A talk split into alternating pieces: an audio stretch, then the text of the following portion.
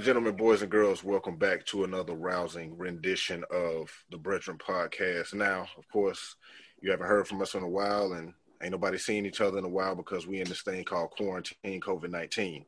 But as always, I'm joined by my illustrious brethren, Deshawn Wells of Deshawn Wells Consulting, and Dr. Jamal Loving, PhD, CFP of Loving Consulting, LLC. And we're also joined by a special guest this evening.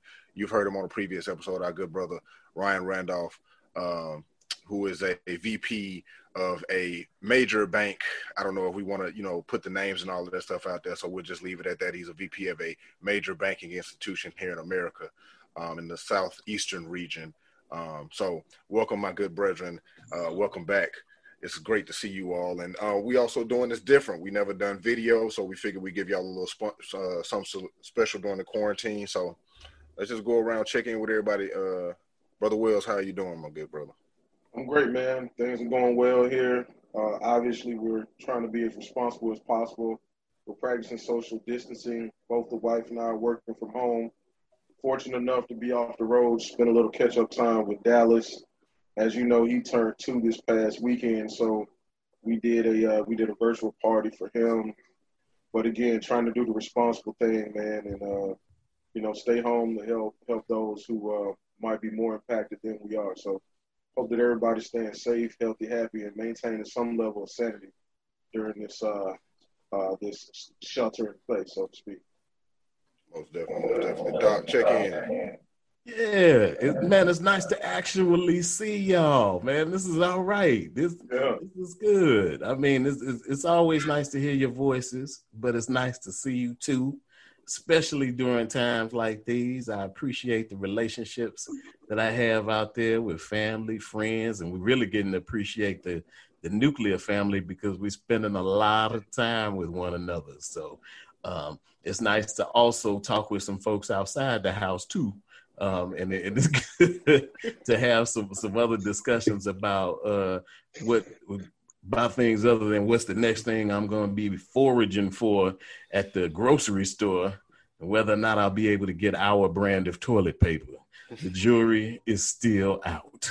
So nice to see you. And hopefully we'll have some conversation that can both entertain and help some folks. So hey, Doc looks like a lavender type of cat, don't he? I have I'm a shaman, ultra strong individual, but that right there in this day and age is nearly impossible to come by. Hey, that's gold roll right there. Hey, man, that great value ultra strong is not nearly the same level of comfort brought. And I can tell you that I am not in a place of comfort nor security during these tough times of COVID. Ain't nothing like normal right now. We got a lot of work to do. Brother Randolph, how you doing, man? Hey, man, I'm good, man. Huge supporter of the show, so it's always a blessing to grace the show with you, brothers. Always learn a lot, so definitely glad to have the opportunity to join. Like Destry said, just social distancing. Trying to do the right thing, trying to, do what I can to save another life. And just want to add that for those who are working, count your blessings, man, because some days, lately my job has been times 50. Like I've been working till 8, 9, 10 o'clock most nights. But I know it's a lot of people out there that unfortunately are not working. So, I just, my thoughts and prayers are out to everybody who's really struggling during this time. And so I'm just doing my part to help and hopefully we can get over this hump. So, but glad to be on, brothers. Glad to be on. Most definitely. We definitely appreciate you because you have some some great insight that's much needed that we're going to pass along to people. I think we're going to, it's going to kind of be an after show mix blend just because, we got to make it lighthearted for the people. So and they haven't seen us in a while. And this is like Doc said, this is our first time doing this in this video format. We're seeing each other, our facial expressions and things of that nature. So it's only right that we, let the reins loose a little bit. So it's going to be kind of like an after show format where, we speak our minds and we inject it in as needed. But and also because, we haven't seen each other in a while and we are in this quarantine, Doc is currently out of alcoholic beverages and libations. DJ and myself never run out. And Brother Randolph is, under the constraints of job, he probably got to be on a call in like 10 minutes. So, in an effort of self-preservation, he is foregoing libation this evening with us as well. But we still going to do it how we normally do it if it's just me and my brother DJ. Cheers, gentlemen, to everyone on this call, to a great conversation, knowledge being dropped, things being learned, and cheers. Still cheers. I don't have anything. Cheers. Put my pinky up and all that. Bet. There you go. Yeah. Dang, we didn't even say what we was drinking, but you already know. If you First of all, we did. Destry is drinking. Let's see. Destry is drinking Hennessy still. That is still consistent in the quarantine. Destrian's drinking Hennessy while wearing a do-rag. Hey. I am drinking... I ate some chicken earlier. Yes, he did. That was in the pre-show. And I'm drinking Old Smuggler's whiskey. So the funny thing is, we didn't have a lot of pictures of ourselves on the Brethren stuff. We may have shocked some folks that didn't know we were black. well, I think they knew that I was. Yeah, hey, they made look, it. Look, let me tell you something. There's enough soul in everybody's voice for them to know. Yeah.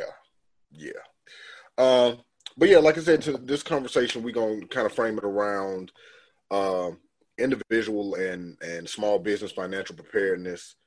So that's what we're really going to frame it about. But I want to start off the conversation by passing it over to Randolph so that he can just give us some insight on some things that he's seen on the front lines. And when I say that, like I said, he works for a bank.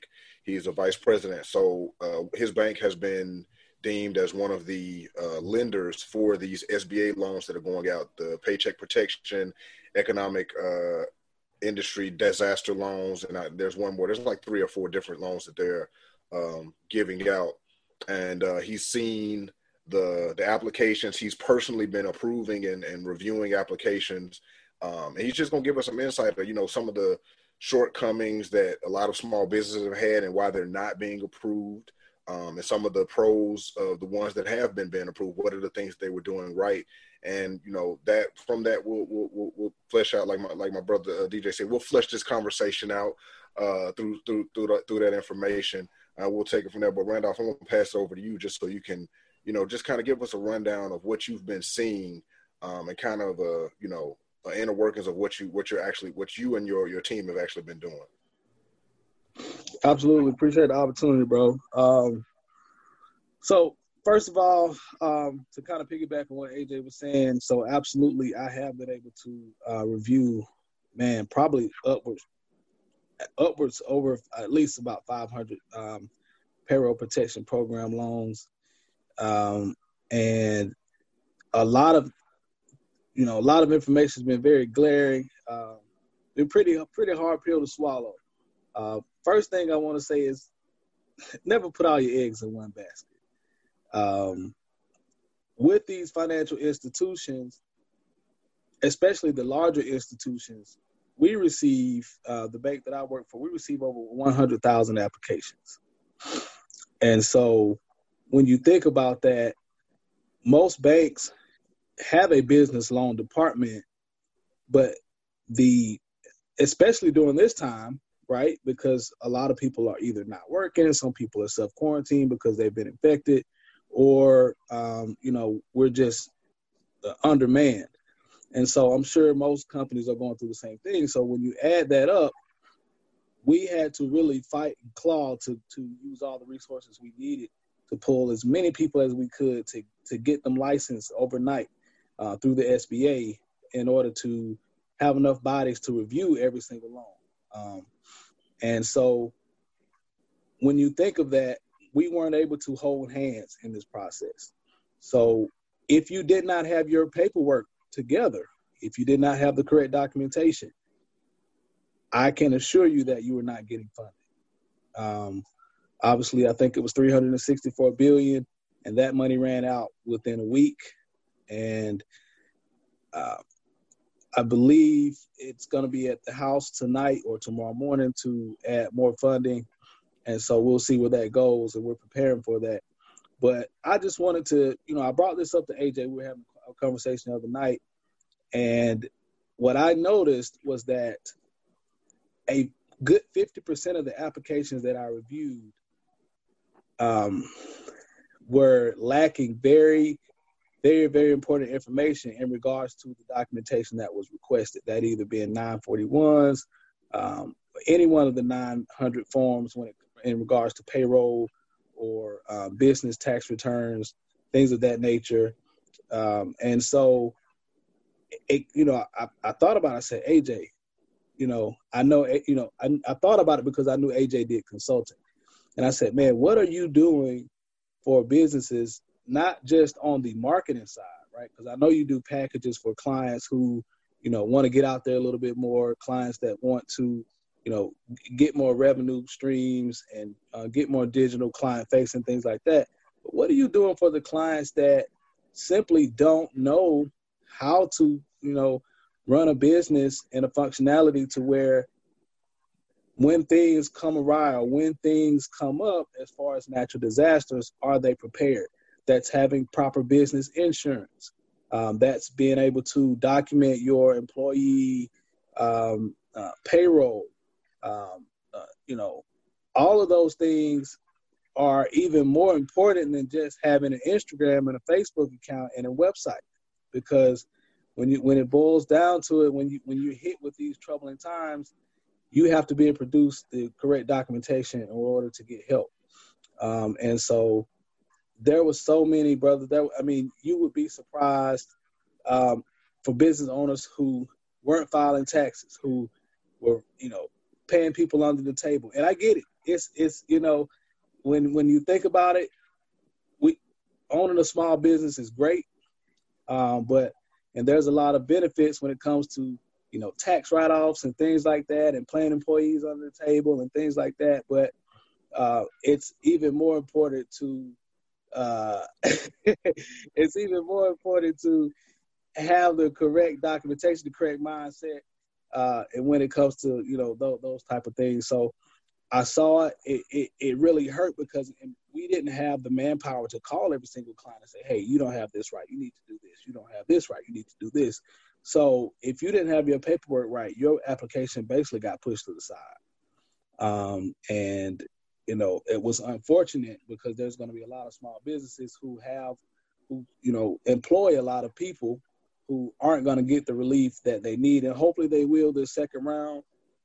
But, you know, just it was very glaring, very hard to see when it boiled down because, you know, people just weren't prepared, weren't filing taxes. I had business owners with 60, 70, 80 employees who didn't know what a 941 was. And I was like, man, well, how are you paying your employees? She's like, well, you know, I pay some of them cash, I write some of them checks. And so he's now, you know, going to the bank to get statements to try to pull things together. So just wanted to bring the topic up. I don't want to be long-winded, but I know I have a good relationship with some sales reps at ADP who can basically do those things for you. And, you know, I think when we're talking consulting in a 360 realm, not just on the digital side, it's important that we, you know, kind of show people that, you know, starting a business is great, but when especially when you're going to have employees, you're responsible for those people, right? You're responsible for those people, and they have families, they have children, they have wives, husbands, etc. And how you run your business, how you document things is very important. And it was glaring to know that there were a lot of businesses with 20, 40, 50, hundreds of employees who could not come up with the right documentation, had no clue what they were looking at. And so, you know, there's definitely a space to get out and help people and to make them aware that, you know, these things are just as important as marketing and all those other things that they want to do to get their business going. No, most definitely. We appreciate you for giving that insight. I'm going to pass over to DJ real quick, because I know, DJ, you're a lot, you're client-facing often. You know, of course, obviously right now your travel has been cut, but I know that me and you had a conversation where, you know, we talked about the lasting impression that you give your clients and things of that nature, and setting them up for success, and then we'll throw it in the doc so he can wrap it all together, because I know Doc just recently did a presentation of alternative investments and financial preparedness and things of that nature. But what Randolph really explained is, you know, that classic story of a small business that we see. Like, we're all, you know, besides Doc's from the big city of Chicago, but, you know, the rest of us, we're from, you know, small town Alabama. But Doc has experienced small town, you know, in the South, and, you know, how, you know, that small business run. I'm pretty sure as big as Chicago is. Chicago has those small, you know, mom and pop locally owned stores where, you know, the cook may be getting paid under the table, and, you know, all of the employees, you know, we're being honest, and we know this type of thing happens and this type of thing goes on. But what Randolph is really speaking to is, in a situation like this, and it doesn't have to be coronavirus, it can be any kind of natural disaster, it can be any kind of, you know, disaster period, your place of business can catch on fire and things of that nature. And Randolph briefly mentioned, like, just having business insurance, but then with, you know, even with having the proper insurance and the proper, you know, things in place, it comes down to, when they ask for that paperwork, are you even set up for that way? And I know he mentioned, you know, there were a couple of companies who the small businesses were going through. They had the things readily available for. So these people are, you know, at the front of the list. And then a lot of these other people are going to fall by the wayside and might not get in where they fit in because they are not prepared.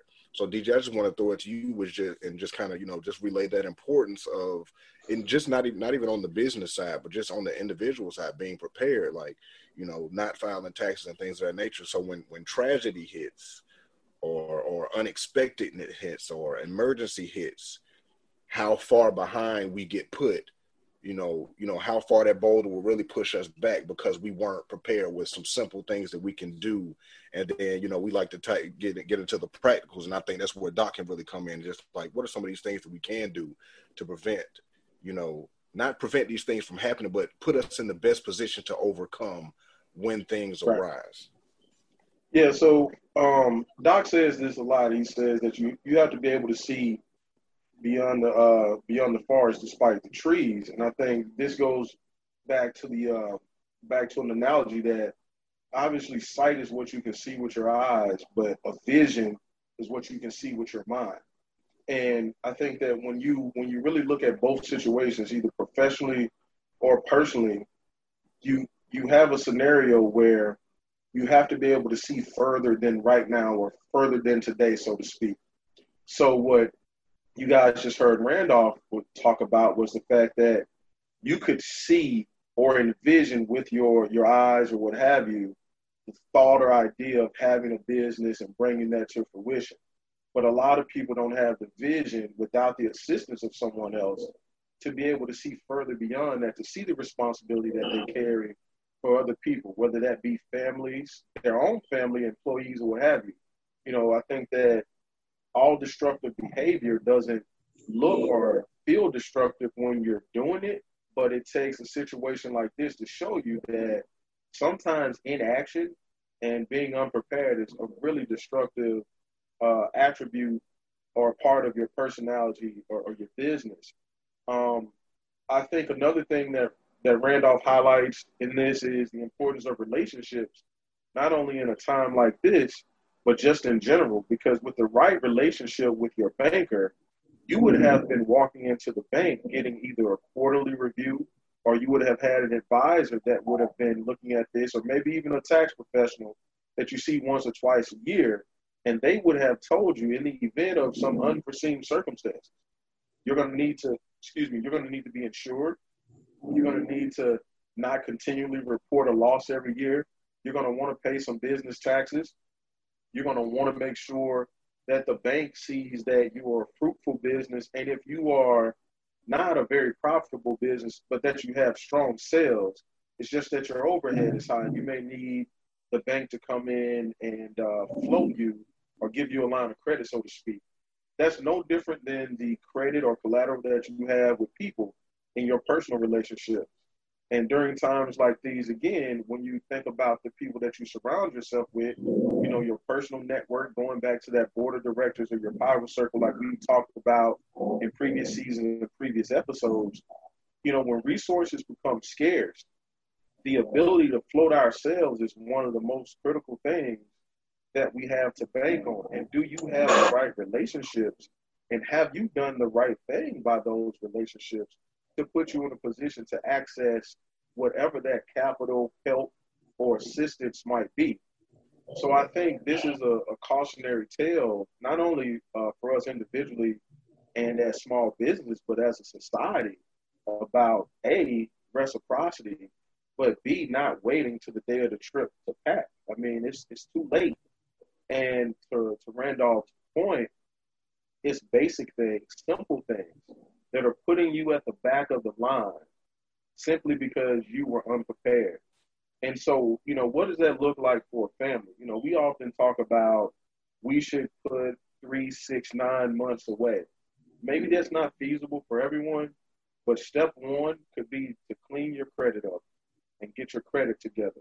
Because in spaces where you don't have cash to float yourself, you could easily pull out that safety deposit box and go get that credit card that you haven't been using or what have you. Or you can call your current creditors and increase your limits based on, the relationship that you have with them. So we have to be very cautious and cognizant of the relationships we have. We have to protect them with our integrity and our actions. But number two, we have to cultivate them, and we have to share the things that we're thinking with those that are in a position to help us, because Randolph may have 10 or 15 clients right now that he could have helped if they would have been more forthcoming about their business, the way that they were set up, or what have you. You know, we have to stop having this protectionist type of attitude around our ideas, right? You know, sometimes someone can help you take your idea to the next level. So, in essence, what I'm saying, if I was going to wrap this up, is that I think there are probably three things that we really need to pay attention to based on this situation, specific to the business arrangements and the loans and also the personal relationships, is it's too late for me to show up to build a relationship in times of crisis. I should have built that relationship in times of peace. The second thing that I would say is that you have to figure out your 80-20. You know, what does my 80-20 look like? Who are the 5, 6 people that I'm going to spend the most time with, where I'm going to ultimately become the next one of those people? And you really need to water that grass, and you need to make sure that they are deeply aligned with what you're doing, because that's where you're spending your time. So if I have a friend that is in a position to help me from a business standpoint, I've now waited until my business is in the worst shape possible to go to those people and ask for help, when I could have included them on the front end if I wasn't having this protectionist attitude. Number three, from a family standpoint and from a business standpoint, we have to start beginning with the end in mind and become more visionaries than just being able to see what's in front of us today. And I think we do that by building teams of people and not leaning into our own individual wisdom or what we think our knowledge base is, but by surrounding ourselves with people that can challenge us, that might even be smarter than us, and we would hope that we're not always the smartest person in the room. And I think once you get those dynamics in place, your level of preparedness goes up, because you see how other people are living their lives but B, how they respond to things like this. And if you come out on the other side of this the same as you went in, you actually took several steps back. So my challenge would be to find ways and find areas of deficiency, and instead of running from it, I want you to own those things, because, you know, fear doesn't stop death or bad things from happening. It actually just stops you from living. So instead of being fearful, why not just be prepared? So, you know, those would be my comments around that matter. And happy to pass it to Doc to clean it up a bit for us. I don't know that it needs to be cleaned up very much. I feel like you said a lot of what needed to be said on that in terms of, you know, putting together your team. I talk to people about this all the time. I think that a lot of times people, especially entrepreneurs, have great ideas and vision in some ways, in terms of they can see what it is that, you know, hey, man, I'm really good at cutting hair, or I'm really good at cooking, and I'm going to start doing what I do well and selling it. And that's important to have that drive, and you start doing it. But the problem is you have to recognize that, you know, turning a talent into a business and maybe into a firm after that and really developing and going forward, well, you have to put a lot of organization around what you're doing. So it can't just be, like, oh, you know, just my passion pushing things along. It's just not going to work. You're going to have that team in place. The nice thing is that because of automation now, you can get a lot done much more inexpensively than you could in the past, right? And you can, even if you're in the country somewhere, you can leverage banking relationships to get all of the necessary sort of skill around you, even though they're not physically around you. And so recognize that it's, you know, that is there for you, but you have to really go out to get it to a certain degree. And you can't, as Destrian said, you can't operate in secrecy. And it's tough, because I will be the first to acknowledge that the financial services industry and business in general has not always been fair with Black people. It's just true. And so I know that there's some apprehension out there about getting all these folks in your business. I understand that. You know, people feel like if I tell them what it is that I'm making, what I'm doing, how much I'm paying folks, they're going to figure out some kind of way to take it away from me.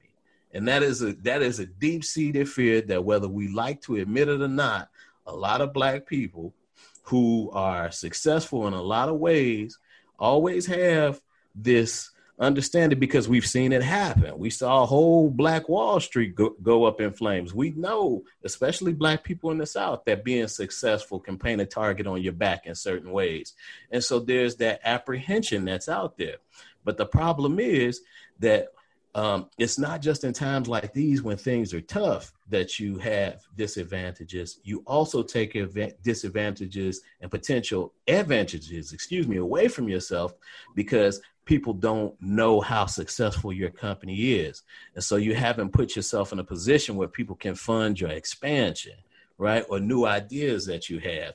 And so fear and greed are always toxic when it comes to rational decision-making, right? And so if you're operating from a space of greed or just trying to get without having something in exchange to really give and grow, you're likely to have a fall. And when you operate in fear, even if you do what you do well, you're likely to end up messing up at some point, because you're reacting to things in ways that are going to be unhelpful for you. All right. So operating in fear and operating in greed, both of those things are going to be toxic to rational decision making for you. You have to recognize that there's tools out there and there's people out there that can help you. You do have to be careful about who you trust and make sure you sign everything. You know, you don't just give anything away carte blanche, but you have to be careful about thinking that you're getting over by people not knowing what you're doing. A lot of times people are missing out on tax breaks because they're not allowing somebody else in who's a tax professional to help them with the process. And they think that they're saving money by paying people under the table. And at the end of the day, they end up spending more money. The people who are getting paid under the table aren't contributing to Social Security, and they aren't setting up future funds for themselves to come in when they get ready to retire. So then they're shortcutting themselves. You know, a lot of times people think that they're getting over, and really what's happening is you're getting yourself into a pickle, right? You think you're getting over, but you're not. And then it's times like these where you recognize, hey, I'm a business. Hey, I employ people. Hey, I feed the community. Hey, I make the world a better place. And then you get ready to try to apply for some funds, and you've been paying taxes. And someone like Ryan is trying to put you in a position where he can help you, but you don't have any of the documentation because you haven't, you haven't been keeping it, and you don't even know necessarily what it is. And you, by virtue of the fact that you're trying to do the right thing, you're trying to do what seems to you like it makes sense to seem like they others, they do not apply when you're talking about government funds and you're talking about things that come in regimented ways. And so even though there's this whole perception that all of these big companies were able to get the money because they have cozy relationships with the banks, and the small companies weren't able to get the money as easily because they don't have the same type of prioritized relationship with the banks. I'm guessing that some of that may be true in terms of the priority for some people, but if you haven't put the actual paperwork in there the way that it was supposed to be, you wouldn't have got it. The big guys always do it the right way. They know precisely what they need to do. Right? Heck, they probably had somebody on the committee that drew up the governmental paperwork as to how it's supposed to go, and they walked home with a mock-up of what exactly it was supposed to look like and knew precisely what they were going to do to get Ruth Chris and Shake Shack some money that they didn't need. But your Rib Shack doesn't have that benefit. And so you need to know Randolph. You need to have tight relationships with people who can help you access funds in good times so you can expand your Rib Shack, but also help you in tough times so that you can pay your people so you don't have to shut down, so you can actually afford to, to keep going during times like this. And you've paid for, because you've been paying taxes too, you've paid for this opportunity to do this. And so I have, before, I get too far and forget my question, because Randolph, in terms of what people who didn't get funded and know in their mind that there's stuff that they didn't have, but they went on ahead and put that application in anyway, what should they do? Should they start all the way over? Should they contact? Because at this point, I know it's late, but what would be your advice to those people? Well, and both of you guys, amazing information. I like to take notes, so I was taking notes the whole time. But what we're doing as a bank, we set up a platform within 48 hours to where clients could access a portal and upload their documents. And because there were so many applications, we were told not to basically show any favoritism to any local clients or whatnot. You were assigned a certain amount of loans, and you go in and you see what documentation they have. If they don't have it, you can message them in their portal, and at that time, it'll tell you, hey, this is what you need. This is what you need to do. So that's what we're doing. And for clients that were missing documentation, hopefully they're getting their stuff together now, because we're going to go through a second round. At this point, I don't know if you haven't done an application, because we had 100,000 applications from the very beginning in the early April, stages of April. And only about 35,000 of those applications are going to get funded.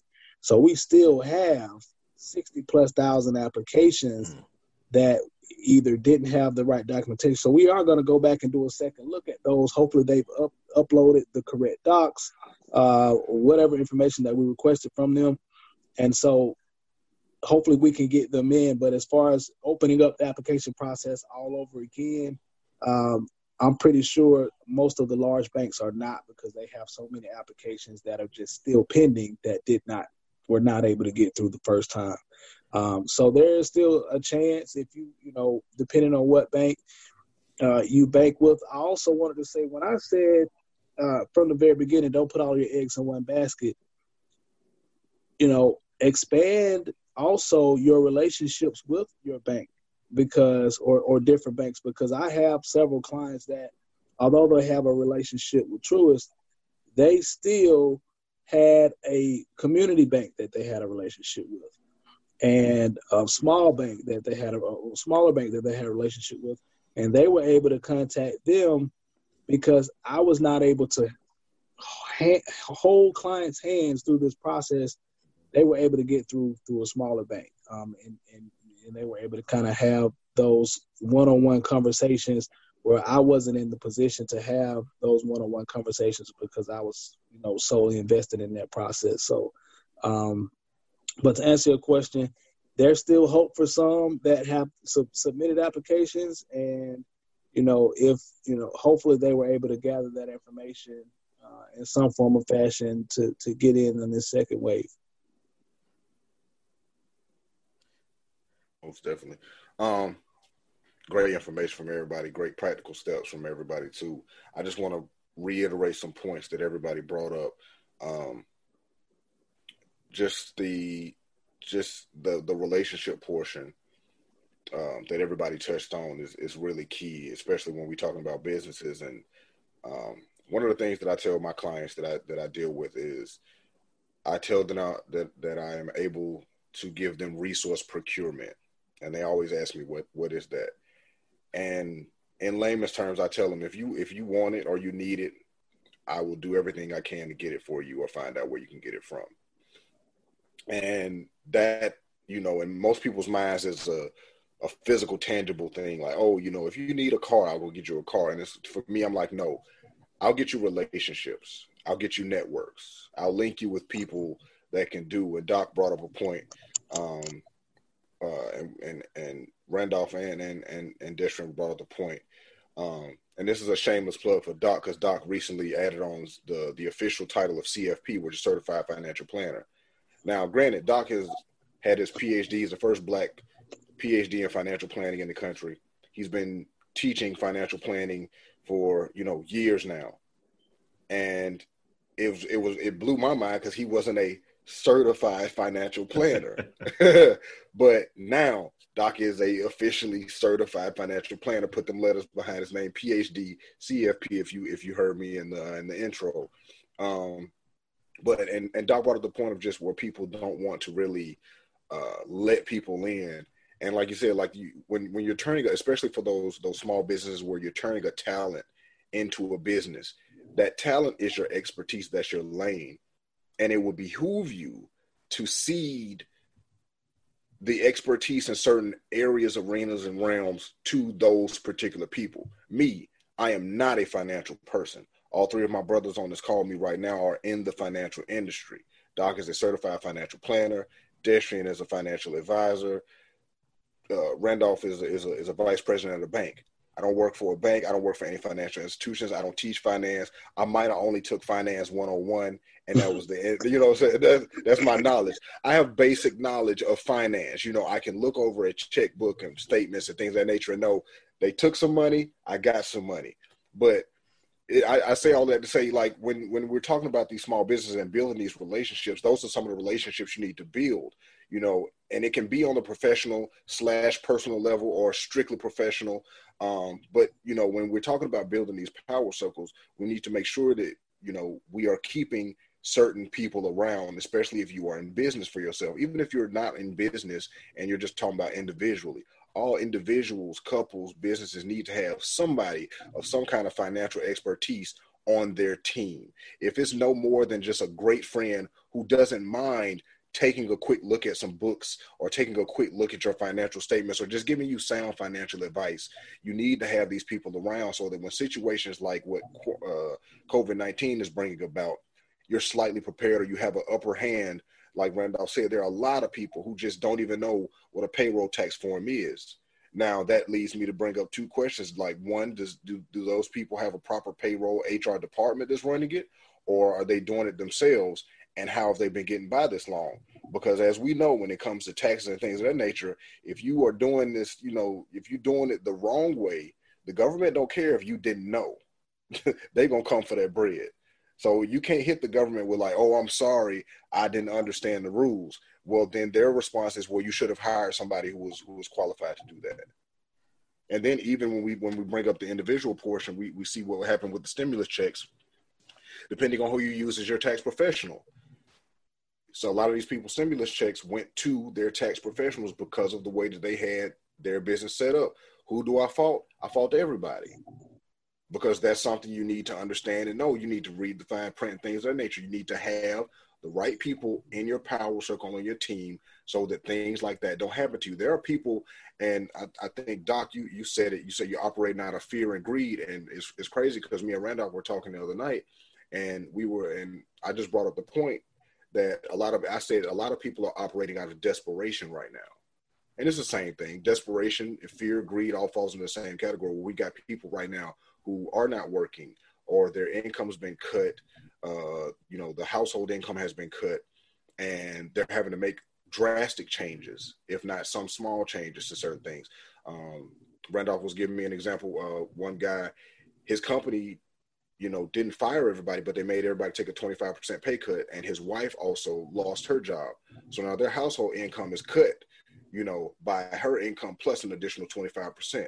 So what does that look like for people? That means desperation is setting in, and restaurants, they're relying on, 50 to 70% of dine-in customers, which now you can't dine in. So now you're operating strictly off of takeout, which if your customer base can't afford it because they're also not working, now your 30% revenue of takeout is being cut to 20% or something of that nature, just random numbers that I'm making up, but hopefully everybody gets the point. But it's, that like Doc said, operating out of fear and greed and desperation where if, like we are saying, if you have these relationships and things set up beforehand, when times are good, a lot of this, a lot of the desperation, fear and greed can be lulled just by having a slightly more comfortable position than you would be in versus, like the people who were able to even know about the loans and get their applications in, whether it's wrong or, whether they were missing some pieces or whatnot, the fact that they're in the portal on time and they still have a chance versus those people who literally found out probably the day that they shut everything down. It's like, but who were you surrounding yourself with to kind of get that upper hand? It's like, as a business consultant, I let, everybody I know who's on that level, it's like, hey, here are the resources. This is as much information as that I've gathered about it. I've deciphered it for you, and, do with this as you will. My suggestion to you is you go out here and try to get this, because this, it's not necessarily a free handout, but it's just something that, they're giving out to help. And, especially as a small business, we've seen the government bail out huge businesses multiple times over our lifetimes. And this is, really for me, this is my first time seeing them really reach out to, to the people who are really running, the private industry, small business who are running things. So I just wanted to bring up and keep reiterating that point of just, relationships, because solid relationships can, not necessarily just get rid of this stuff. It can, put you in a better place than a lot of people are in right now just by having solid relationships. Like if you, if you got the right people on your team, you may have lost your job, but you may have the right relationship with somebody who's working for a company who's hiring right now. Now, what that looks like right now, that, that's a whole nother conversation, hazard pay and being on the front lines. Like I know Amazon was, went out and hired, a bunch of people, now that may not be the thing for everybody, but just having a relationship with somebody who may, know that information and things of that nature can drastically change the situation that people are in and keeping them from operating out of fear, greed, desperation, and things of that nature. But the next point I wanted to bring up, and I'm going to throw it to Doc first, is, and this is where the conversation will get a whole lot realer.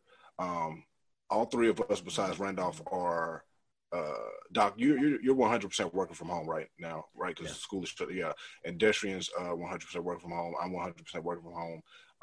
But Randolph, by him working in the banks, of course, are still open. They're not, they're doing drive-through only. So depending on the day, Randolph is, physically going into a branch. He's locking himself in his office, social distancing, and all of that and things of that nature. But Doc always brings up people are more important than things. And the reason why I say the conversation will get realer here is because we are seeing, and I said to Randolph yesterday, I think, when we sit still, we kind of see more of what's actually going on than if we were moving. And we're seeing that people are understanding that they're more important than things, but the structure that is, you know, what a lot of people are putting their faith, not their religious faith, but what they're putting their faith and things into, they're realizing that it's a facade. It's not real. It's like, oh, there is no real such, there's no such thing as job security. As secure as you thought your job was now, all of a sudden now your job has literally been taken away from you. And so I want that to be the theme right now, because people are more important than things, but how is that being framed to people now? Because they're seeing it on both sides now. There are people who are like, now we're seeing who the real heroes are. Like, we looked at, you know, the postal worker, the grocery store worker, and all these people who were like, we want more money. And you're like, you know, some people didn't care. Some people, you know, understand it from a grand perspective. But now we're seeing these people are still essential workers. But then we're seeing the other, you know, people on the other side of that who are like, I thought I was essential. And it's like, people are more important than things. Are they? Yeah, if you're over here and if you're over here. But then even the people that are essential, they may or may not be getting their just due. Everybody's not getting hazard pay right now. Some people that their companies kept them on, like I said, they got a 25% pay cut. Some companies gave out, I know some people that got $2,500 bonuses from their jobs. I know people that got, you know, $1,000 bonuses from their job. The fact that some companies are giving more money than the federal government is giving out people. And then some companies are taking some of their money back and things of that nature. So that's the conversation I want to frame right now. And like I said, this is the after show format. So, you know, speak your mind. But Doc, I'm gonna throw it to you because that's your phrase. People are more important than things. No, that's hey. If you hadn't said it, I would, and I probably still will. But there's a song we used to sing at church, and it had on Christ the solid rock I stand. All other ground is sinking sand.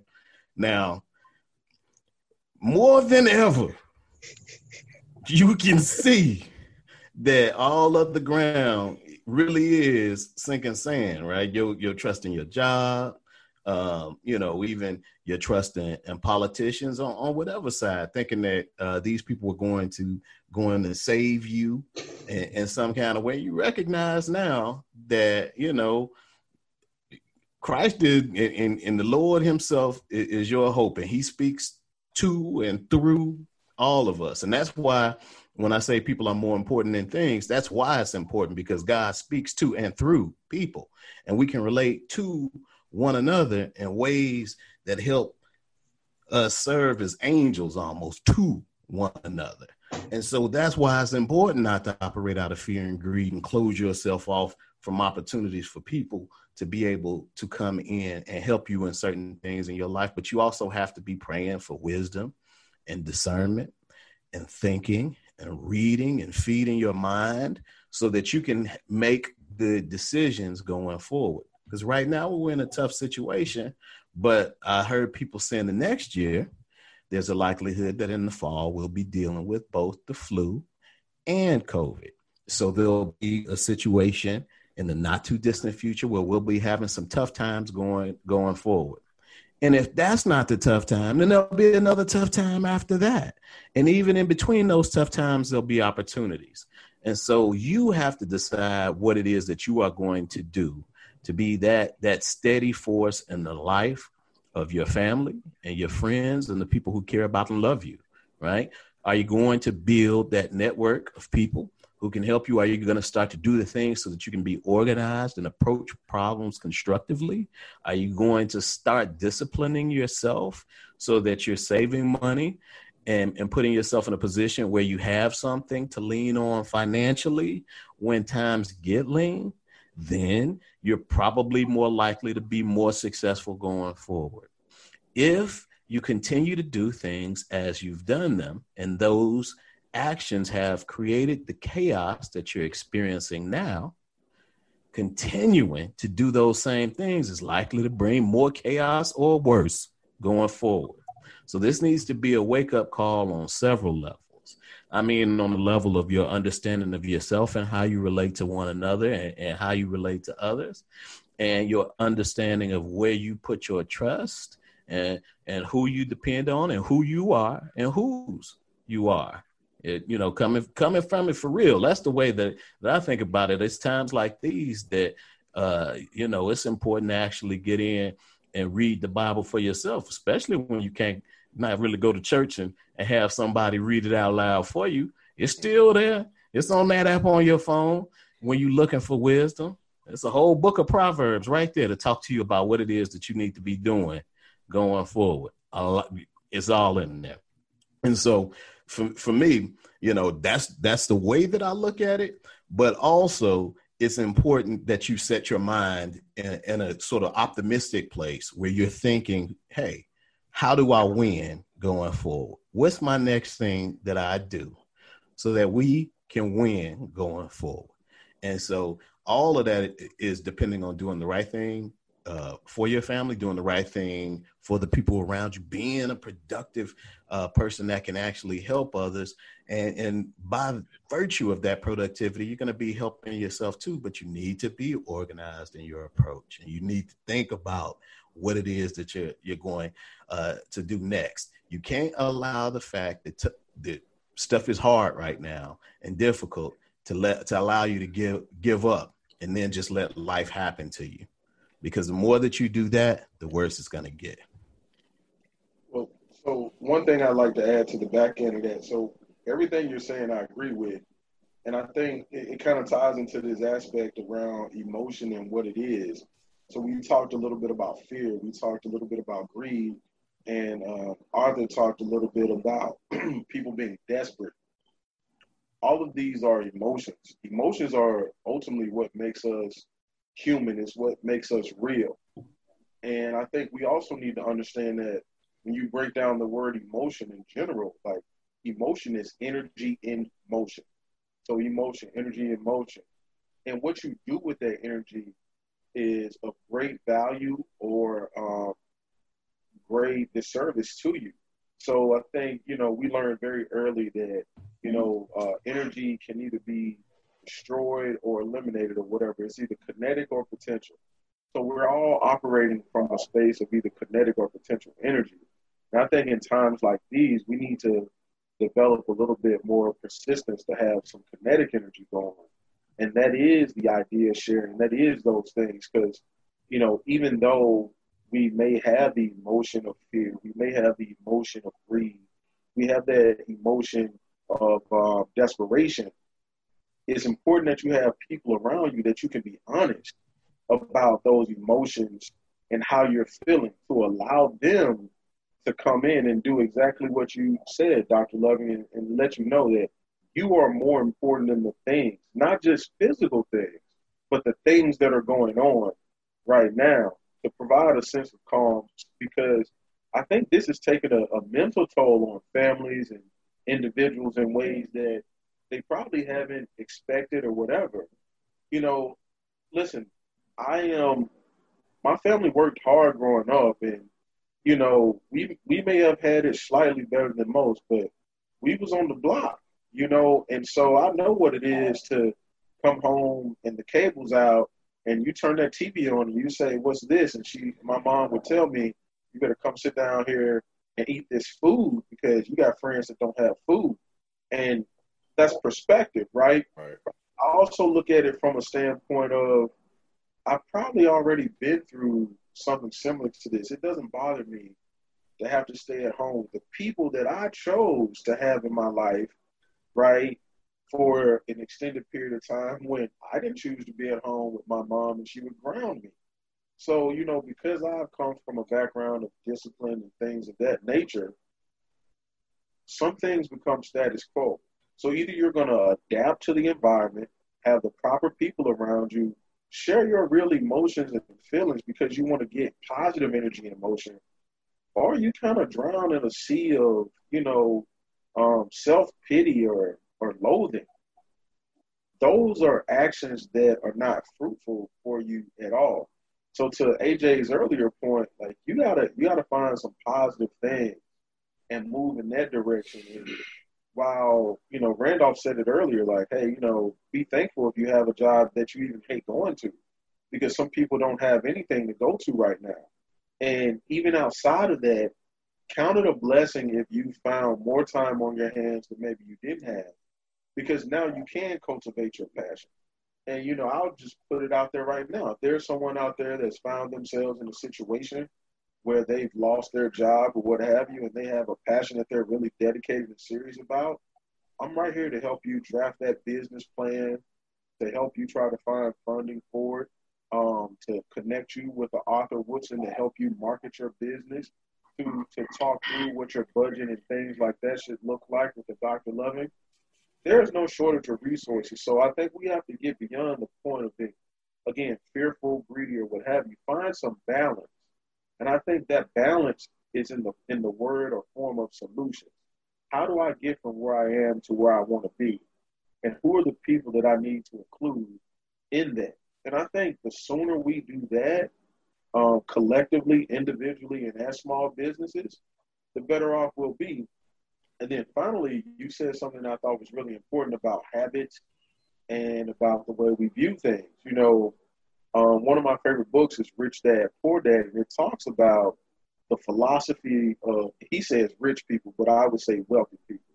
Because rich probably means nothing in this day and age, right? So the philosophy of wealthy people versus rich people is that specifically in a time like this, wealthy people invest what they make, or they invest what they make and they spend what's left. Poor people or people who are struggling tend to spend what they make and invest what's left. And that is a huge disconnect between establishing and growing wealth, especially in an environment like this. If the Jordans, not just the Jordans, if most things were on sale from a retailer, most of the people I know would get in a line and go buy it. Stocks, bonds, and otherwise are on sale. We should be in line buying those things the same way we consume these goods from these retailers on a regular basis. If you're not buying stocks and bonds at this huge discount, and there's ultimately almost, and I use the word almost strongly, nowhere to go but up, you're not taking advantage of a sale. And I think it's changing the narrative to see the world in those terms, terms that we really don't talk about a lot. But if people are more important than things, then someone that's listening to this should tell a friend that they know don't know that. Because if you didn't know and you're listening to this, it's likely that the group of people that you are hanging out with, having conversations with, don't know. Because I learned things from these gentlemen in passing in all our conversations. So we need, again, the protectionism. If you get something, share. When Doc sees something, he sends it to me. If AJ sees something, he sends it to me. If Randolph sees something, he's going to send it to AJ, and AJ is going to send it to us. You need to surround yourself again. It goes back to relationships. You have to surround yourself with people who basically give a damn about you and your family and where you're going to be, not tomorrow, but 3, 5, 7, 10 years from now, regardless of what happens. And they see your potential, and they call you out on it. If I don't do something I said I was going to do, I'm going to get several phone calls. And it's going to be from people that you're viewing on the screen, and then consequently my wife, of course. But at the end of the day, accountability is something that we can't run from. And I think it is a cornerstone of people being more important than things. It is being personally accountable to those who matter most to you and who those that you are responsible for, either directly or passively. So I'm sorry I had to jump in on that, AJ, but I just wanted to throw that in based on what Doc had said. Almost definitely. It always amazes me that, you know, like we've said before in the past, we do not, we don't plan these calls except for just all coming together and saying, hey, this is the time that we're going to get on and this is, you know, this is the topic. We don't plan this, but it amazes me every single time that we've been on here and we've been talking, and we've literally, you know, almost verbatim mentioned past show titles in terms of content. DJ alluded to emotional intelligence, the power circle. So, you know, and we're in this situation right now. If you are in quarantine, now will be a good time to go back and listen to past episodes of Brethren Podcast. And that's just the real of it. Because all of these points that we've made, we've done full episodes on each topic specifically.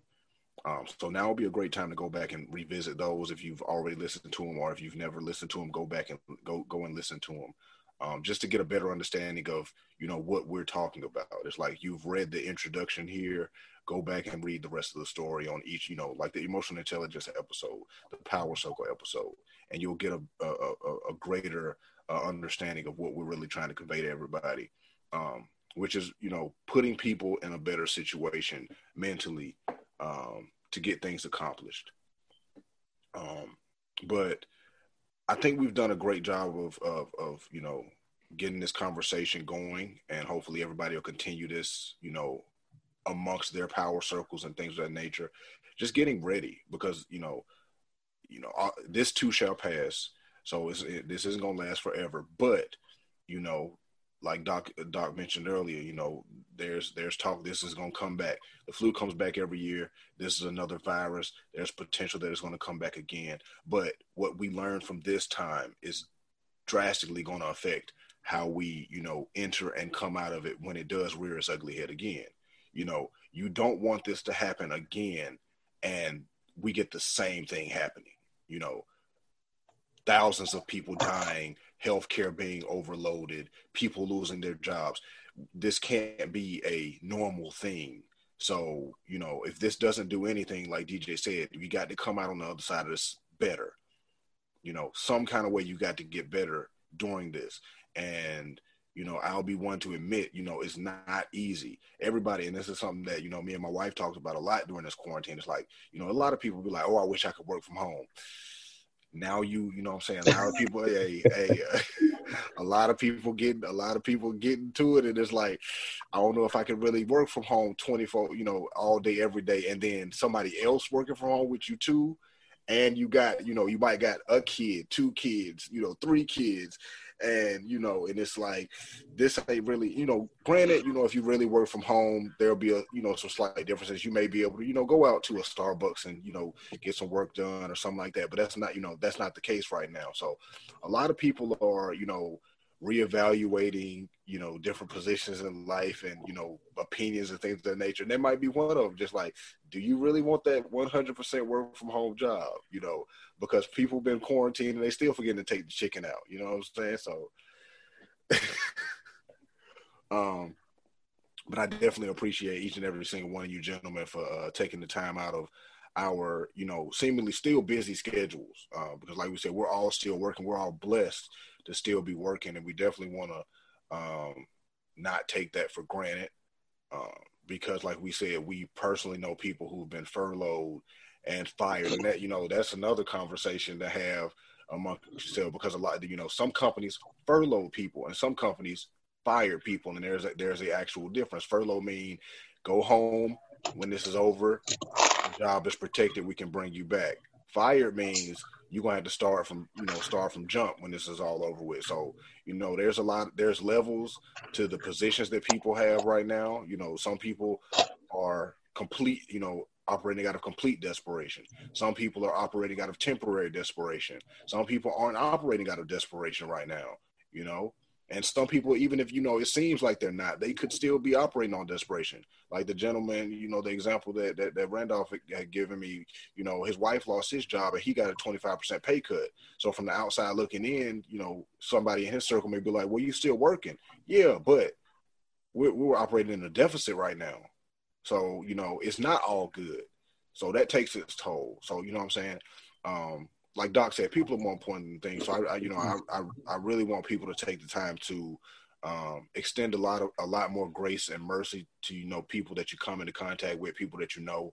Use this time to, you know, reach out and actually give a damn about other people. You know, really and truly, like, Doc and Destry and Randolph, we all got our texts, and we text and all of that. But just recently, like with Randolph, I was like, bro, let's just do some video calls. I'm gonna hit you up on Duo because I want to see your face, I want to see your emotion.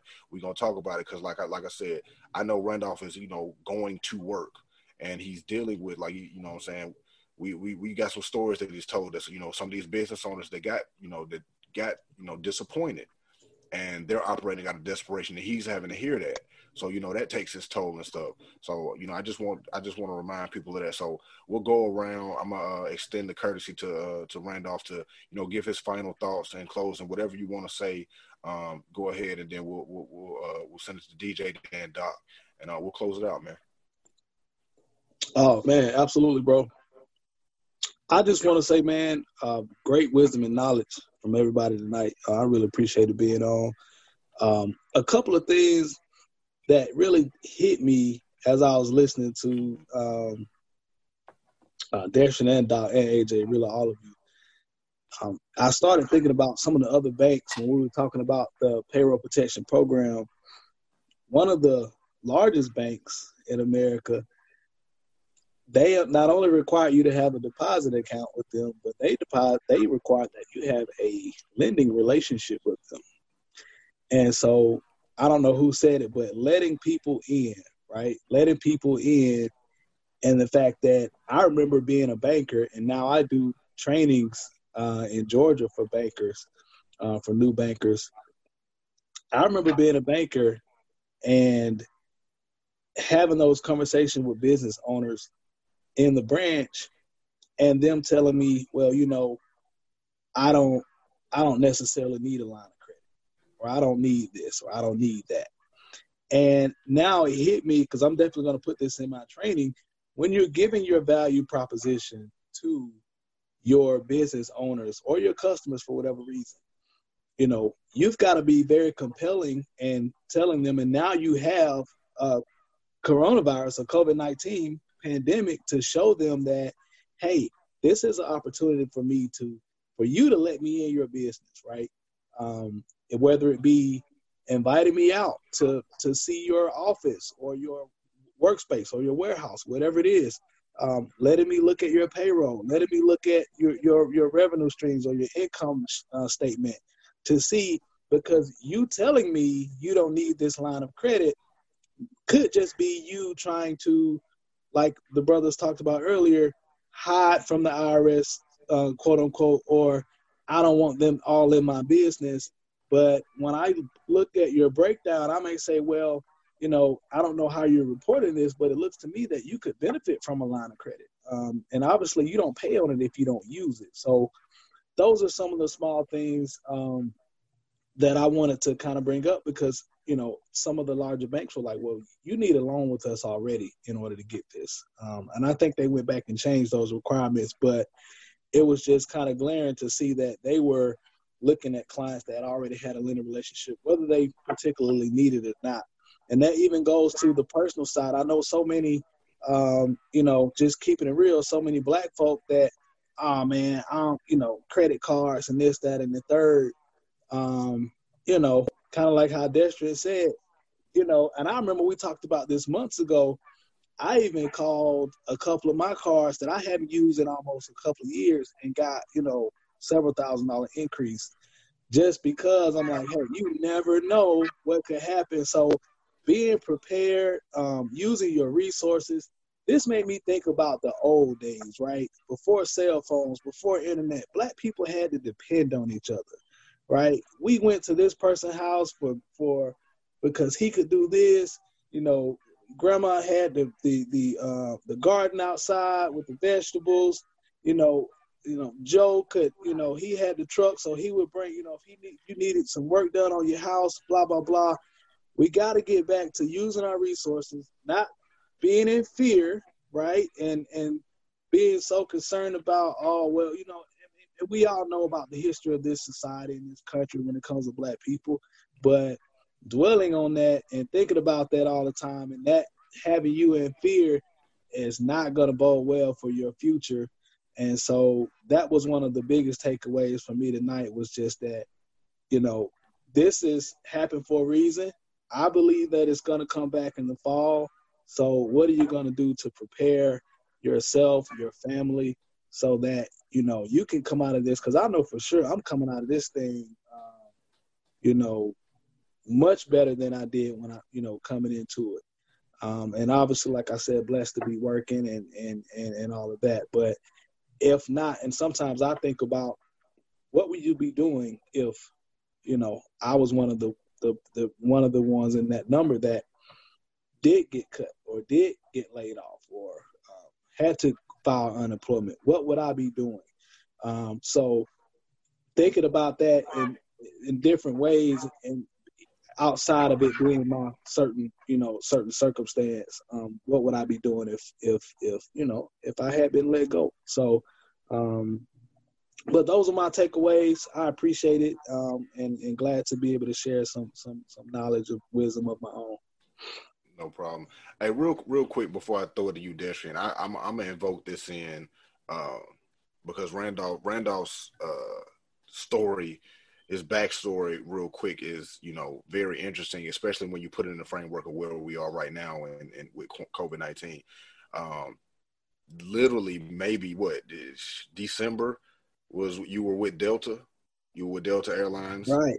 Crazy. Right. He was with Delta Airlines. That was partially on a, you know, relationship thing. You know, you knew somebody. They, you know, hit you some information.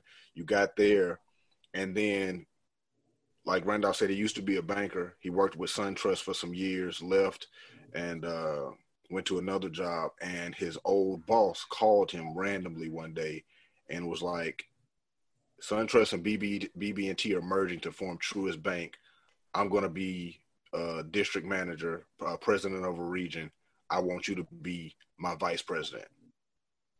And this is literally, you know, January-ish that, you know, Randolph starts this job with the bank at Truist. And fast forward to, we're only in April. This is 4 months. So literally, you know, maybe a month or 2 months after starting this position, we're in COVID-19 pandemic. And I know for a fact, and we talked about it, Randolph, that if he was still at Delta, he wouldn't have a job right now. You know, because, you know, he was working in the office. Right. He was working in the office, you know, in the offices at Delta, and Delta let go of a lot of people. So there was a very good chance that if had Randolph still been at his previous job with Delta, he wouldn't be working right now. So those are the kind of things that we can put in the, you know, put into our minds in the framework of just understanding just how quickly things can change for us and how drastically things can change for us.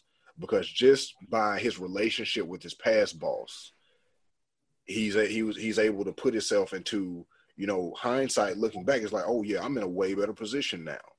Now, he could have got that call, went and, you know, talked to him and said, you know what, no, I'm in a good position now. I'm with Delta. I'm getting, you know, free flights, you know, I'm working from home part of the days, you know, that kind of deal, looking at the perks. But, and, you know, now fast forward and looking at it, it's like, oh, this decision was the right one and I'm in a better place right now, just based on relationships.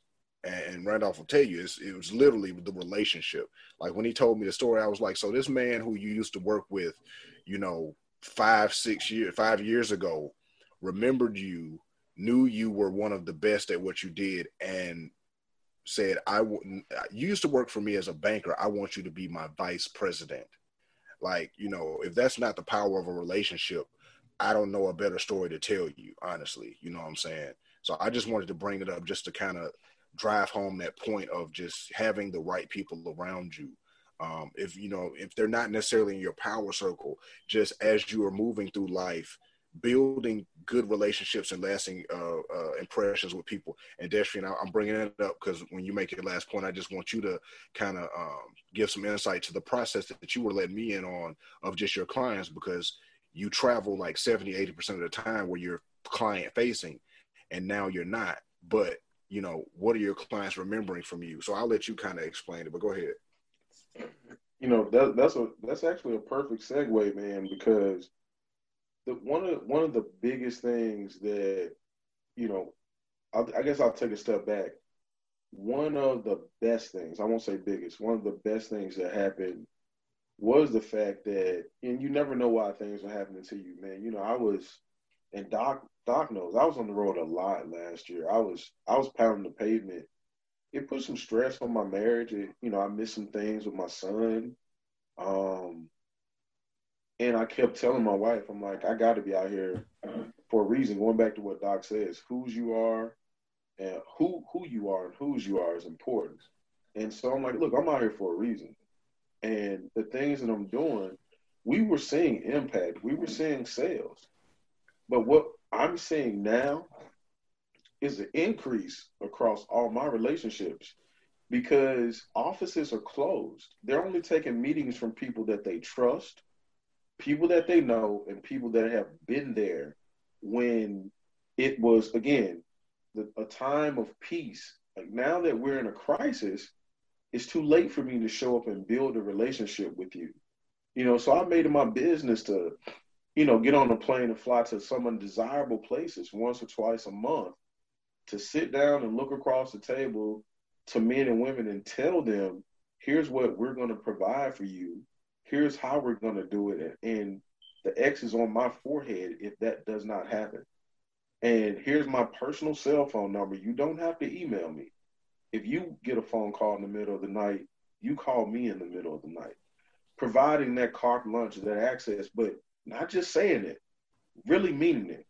And I think that, one of the desires of my heart has always been to be a connector of people and a connector of resources. So, begrudgingly, my wife tells me that I have a job that I would do for free. And I told her, I do nothing for free. And we have these bills. Free. But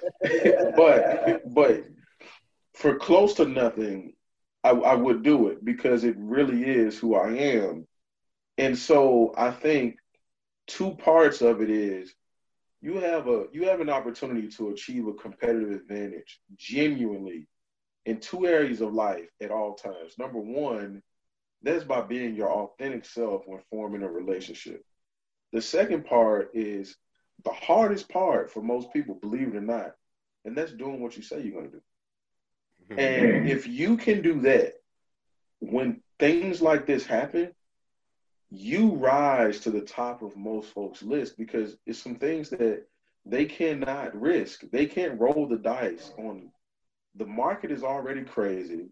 The economy is already crazy. Stability is in, serious doubt.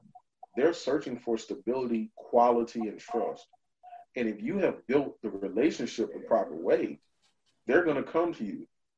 So as opposed to me having to do with some of, I won't even say my colleagues, because I'll be honest, at my organization, we have a culture that this is the way we try to do things, right? And so I'll give my company a shout out for that. We really do try to get the relationship right.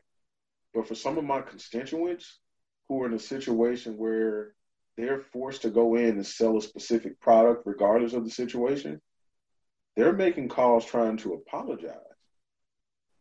I'm making calls saying, and I'm not talking about the office line.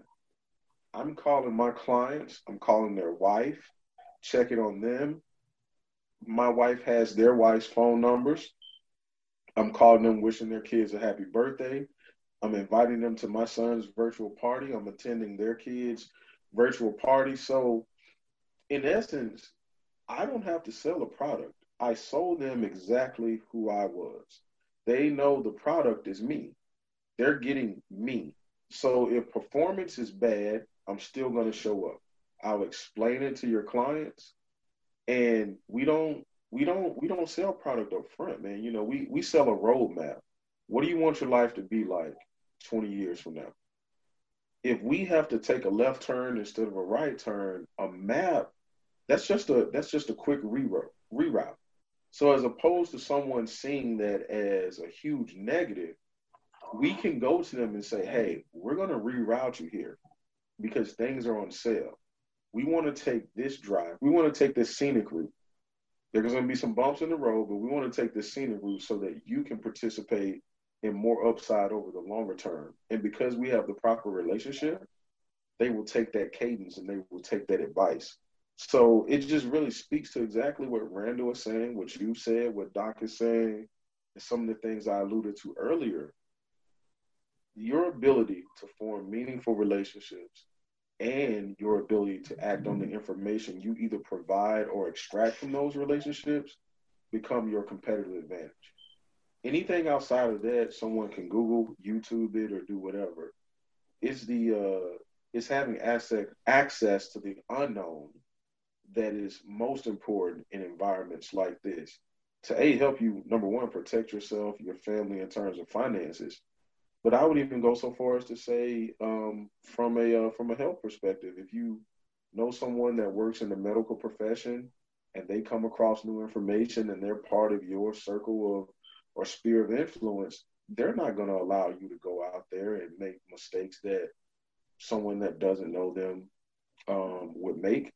So again, protect your relationships, treat people right, operate under the law of reciprocity. Let's stop protecting things so much. Like Doc said, if you want to share it and you have some caution, NDAs are online. You can download them for free.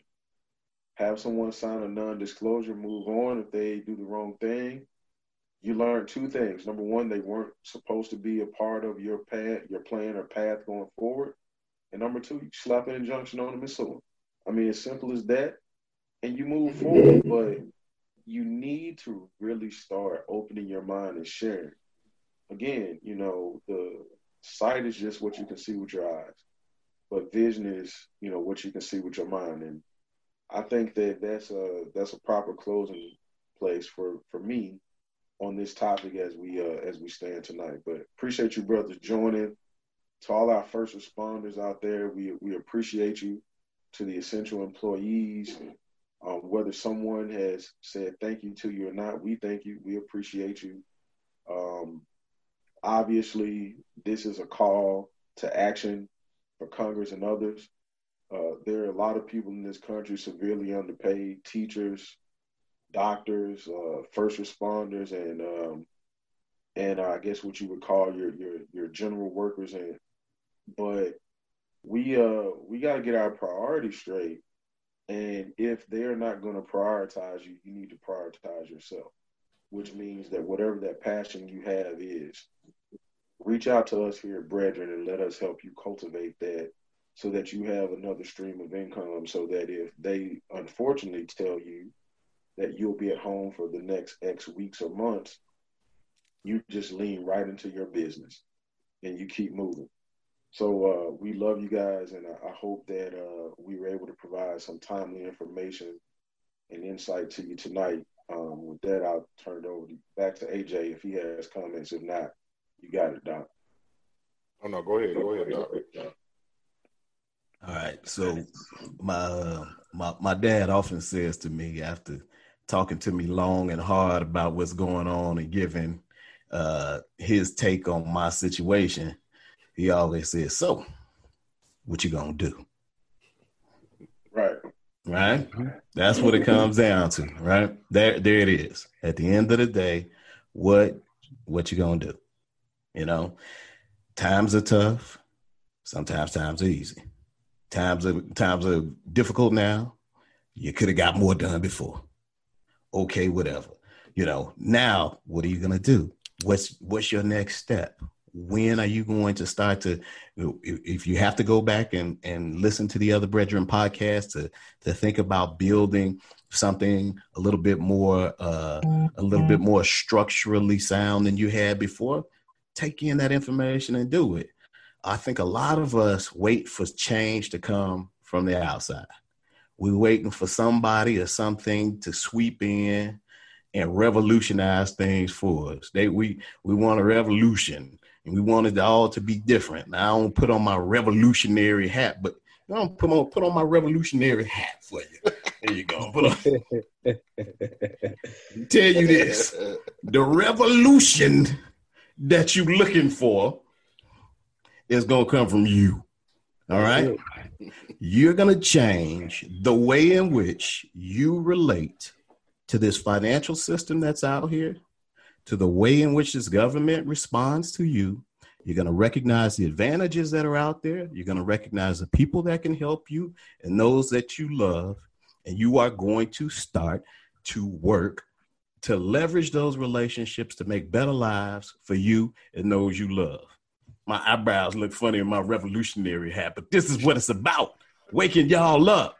So you do what's necessary. So you don't just hear, but you got to be a hearer and doer. All right. You take this information in, but when you wake up tomorrow, I want you to start thinking about what's going to happen next, and not going to happen because somebody else does it, but because you wake up and decide that this is going to be your next thing to do. So that's all I have. Now I'm going to take my revolutionary hat off. Shout out to Doc with the props. Y'all ain't know I had that. Hey, sometimes I put it on and y'all don't even know. First time do a video and Doc pop up with props. Hey, he's showing his ass, man. Hey, look, man, I said it before and I'll say it again. I greatly appreciate all you gentlemen for taking the time out to share this knowledge with myself and everybody that listens to us. Because there are a lot of conversations going on right now.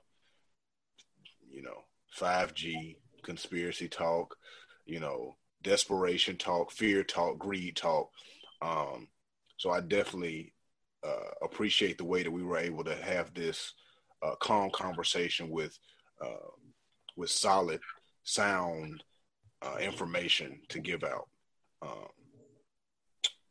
But to wrap up, you know, just keep reiterating the importance of relationships. And Destrian gave 3 points that I really appreciate was stability, quality, and trust. If you have those in your relationships, like Destrian said, whatever product you got, people are going to take it from you because of that stability, the quality, and the trust of the relationship and, you know, what they have in you. They know that you have their best interests at heart. Like Doc always says, people are more important than things. So if you lead with that, most people are going to, you know, follow you, take your advice, things of that nature. And if this crisis hasn't taught us anything else, it's that, you know, like Doc said, we can't rely and wait on some other person or entity to make great change for us on an individual level. You know, I'll be damned if we're talking about on a national economic level, because, you know, that's been in disarray since the beginning of time. So, you know, you can already put that on the back burner. You know, you can take that off the stove and, you know, put it back in the freezer because ain't nobody cooking that right now. But if we're talking about individual change, local change, change that you can tangibly see, feel, and do for yourself, it has to start with you. And you can't wait for somebody else to come in and spark that up for you. You know, especially if we're, you know, looking at it from the framework of, you know, we being protectionists against our own ideas and things of that nature. So if I don't let you in on what I got going on, there's no possible way that you can come in and spark some change in me where you don't know what's going on. So, you know, if you are waiting for somebody else to come spark this change, maybe they can spark it if they know more about you or more of what your situation is and things of that nature. They can suggest things that spark that change. But, you know, it's still going to come down to, like Doc said, you got to do it yourself. So keep that in mind. And, you know, the last and final thing is multiple streams of income and revenue is a necessity in this society. It is not an option. It is not it's no longer this hobby thing. It's not something you go to Hobby Lobby and be like, hey, let me get that multiple streams of income kit so I can get, you know, an extra $200 a month. And, you know, I've had this conversation with all of y'all where it was, you know, we're in a situation where the government handed everybody $1,200. And we know for a fact that is not even enough to keep one creditor off of most people's backs, depending on where you live. Now, granted, you might live down south and you got a $600 a month, you know, rent apartment or whatnot, and you got another couple of $100 on the phone bill, the light bill, and all of that. So guess what? Now you got somebody off your back for 1 month. We've been in this quarantine up here in New York officially since March 15th, I want to say, so it's over a month. And, you know, a lot of places kicked in measures before that. So a lot of people have been in quarantine for, you know, almost 2 months now. So, you know, you got that $1,200 and they kept somebody off your back for half of the time that we've been on lockdown. So what you going to do, like Doc say, for the next couple of months? Multiple streams is a necessity. So if you ain't doing nothing else in this time, you know, really get your head into the books and, you know, figure out what's this, you know, like Destrian said, what's this reroute that you're going to take? And don't wait on nobody else to tell it to you, especially if you've been protecting your ideas and things like that and being, you know, caution area of who you let into your business. And if you're being that cautious, that might mean that you need to reevaluate your power circle. That might mean you need to reevaluate your board of directors that you have in your personal life and in your business life, because if you can't trust those people, there's one thing I know for a fact. I tell these three gentlemen on this call with me damn near everything that happens to me personally, professionally, all the way around. I know for a fact if I go out here and I blow $1,000, I'm going to call one of these three gentlemen and be like, help me, please, because I know finance is your thing. Hey, Randolph, you know, when the horses come back to betting, man, hey, I tell Randolph, like, Randolph, the horses ain't hit, man, what I need to do. But, hey, just being real, man, it's like, look, if you really be in that cautionary, like Destrian said, if your relationship with your financial people and stuff is not built on stability, quality, and trust, then you can't expect them to be able to, you know, to make suggestions for you. And then you might need to reevaluate that relationship in itself. It's like, because they presented you a product first and they didn't present themselves. So that might not be the relationship for you. This is a great time. And I'm going to keep saying it. This is a great time. I said it before and I said it again. When we sit still, we are able to enhance our other senses to be able to just see things. Like the old folks that I told Randolph the other day, like my granddad used to sit on the porch all day long and he saw and knew everything that went on versus everybody else that's coming and going. They don't know what's going on because you're constantly in motion, just like your emotions, you know? So if you just, you know, right now in this time period where a lot of us are being, you know, forced to sit down, you know, and a lot of people don't like that word forced. I'm fine with it. If it's for my own good and I know that, cool, stay in the house. So in this time period where you're being still, use it to align and assess the non-tangible things in your life, like your relationships. Like I guarantee you it's going to come out better for you in the long run. So, yeah, that's it, man. Like I said, and I'll say it again, too. I want to thank all of the frontline workers, the trash men, the postal workers, the doctors, the nurses, the people that clean the hospital, man. Like, everybody bigging up the medical professionals, and, you know, they definitely deserve it. But then we got to remember, you got people that's emptying the trash cans and disinfecting everything in them hospitals all day long, and they doing it probably on a schedule way, way more strenuous than before. You know, cleaning companies. We got a cleaning company coming into our stores now because some of our stores are still open. We're doing one-to-one customer ratio and things of that nature. But we got a cleaning company coming in, you know, twice as many times they used to now. So thank you to these people that are still getting up, you know, going to their jobs. And we know it's not by choice, honestly, you know. So, you know, if we're being honest, these people are going to work because they have to. And the conversation is coming up where, you know, it's the black and brown folks who are being negatively impacted by this because of the positions that they've been put in where they cannot not work. You know, and like we said, that's the, you know, operating out of desperation. We got some folks that's operating out of desperation because they still have to go to work because otherwise, you know, rent still due, lights still due, food that still needs to be had and all those things. And we got people operating out of desperation because they don't have a job to even try to figure out if they should still go to it to make the money to pay these bills. And unemployment ain't coming through because the system being shut down because so many people are unemployed right now. So, you know, this is one of those times to sit still, count your blessings, take inventory, assess the situations and the relationships that you have, and, you know, make some changes. Like Doc say, it's going to come from you, so make these changes within yourself.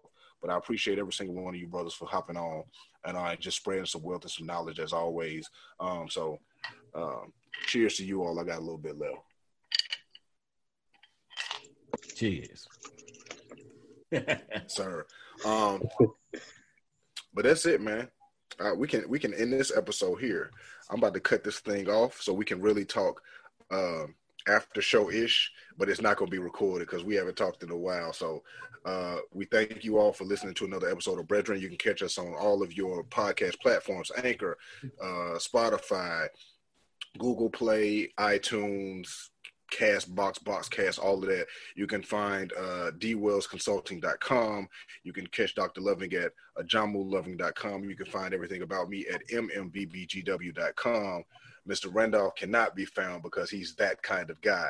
So if you want to be linked up with him, you got to go through one of us. You know what I'm saying? You got to reach out, build some relationships, and then you can possibly, you know what I'm saying, get in on some of these power circles that we got. Because let me tell you something, man, they powerful.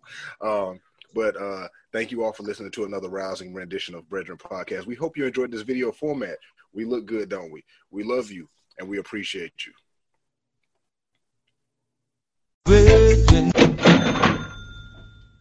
Ladies and gentlemen, welcome back to another exciting episode and edition of the Brethren Podcast. That's Brethren like bread, B-R-E-A-D-R-E-N, because we always talking about our bread and we always getting that bread.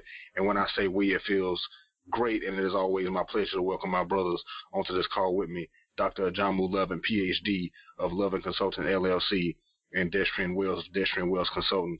How are y'all doing this evening, gentlemen? Doing absolutely great. Yeah, man, things are great. Positively wonderful. So first, let's address, you know, the elephant in the room, which ain't really an elephant. We took a little break because that's what we got to do. And plus, like I, you know, have told you all in the episodes previous to this one, my illustrious co-hosts are always doing great things across this country.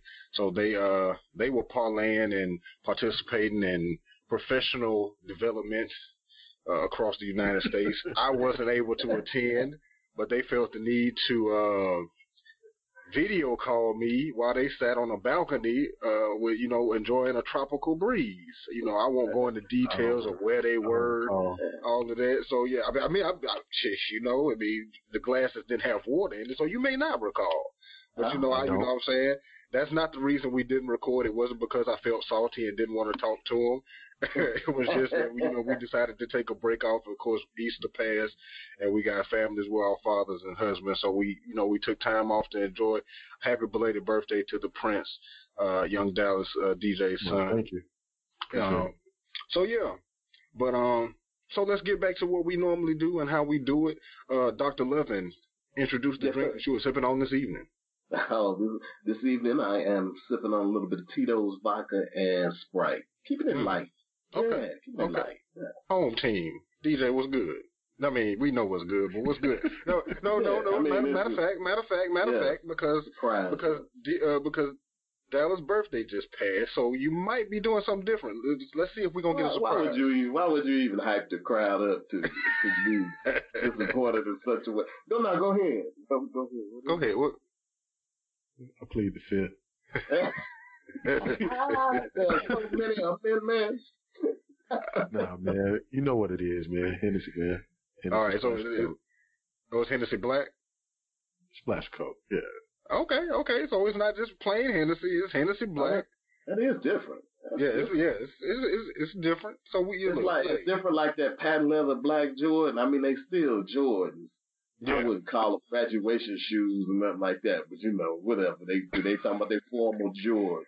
Right, save it for the after show, man. Yeah, just save it for the after show. Save it for the after show. We're gonna get into that and much more in the after show. But yes, I am sipping on the Johnny Walker Black Label. That bottle will be here until it's gone, and then I'll update y'all. So, as we always do, gentlemen, cheers to a wonderful conversation, knowledge being dropped, and things being learned. Cheers. Cheers. Salute, man. All right. So, to kick off this episode, tonight's topic, we're going to talk about overcoming challenges and dealing with pressure. And the questions that we're going to pose, and this is from, you know, this is in the words of Dr. Lovin, Ph.D., I might add. Recognizing the difference between challenges and outside pressure, organizing your life so you can address real challenges and alleviate pressure, and surrounding yourself with people who don't add to pressure, but help you recognize and meet challenges. Number 3 is going to be the kicker, because I think it's going to really wake a lot of people up, me included, you know, ourselves included, because like we always say, a lot of this is just us talking to ourselves. You know what I'm saying? And y'all just catching the conversation because we doing the due diligence of recording this. Well, let's kick it off, Dr. Lovin. I'm going to throw it to you, you know, because you eloquently, you know, broke down the outline, if you will, of this topic tonight. So let's just jump right into it, and I'm going to throw it to you on overcoming challenges and dealing with pressure And you, as for your first point, you were saying recognizing the difference between challenges and outside pressure, because some people might look at challenge and pressure as interchangeable, which, you know, in all intents and purposes, it can be. But for this topic of conversation, just, you know, give some clarification, if you will. Yeah. So I'll let this quote from Dane Lillard, who hit that Portland Trailblazer, hit that game-winning last-second shot, and everybody was falling all over themselves. And then there's this meme on social media with him just looking at the camera all steady like, yeah, you knew this could happen, that type of deal. And so they asked him about, you know, how you could deal with what they call pressure of having to, you know, take that last-second shot. And he said, pressure? Nah, fam. This is just playing ball. Pressure is the homeless man who doesn't know where his next meal is coming from. Pressure is the single mom who's trying to scuffle. We get paid a lot of money to play a game. Don't get me wrong, there are challenges. But to call it pressure is almost an insult to regular people.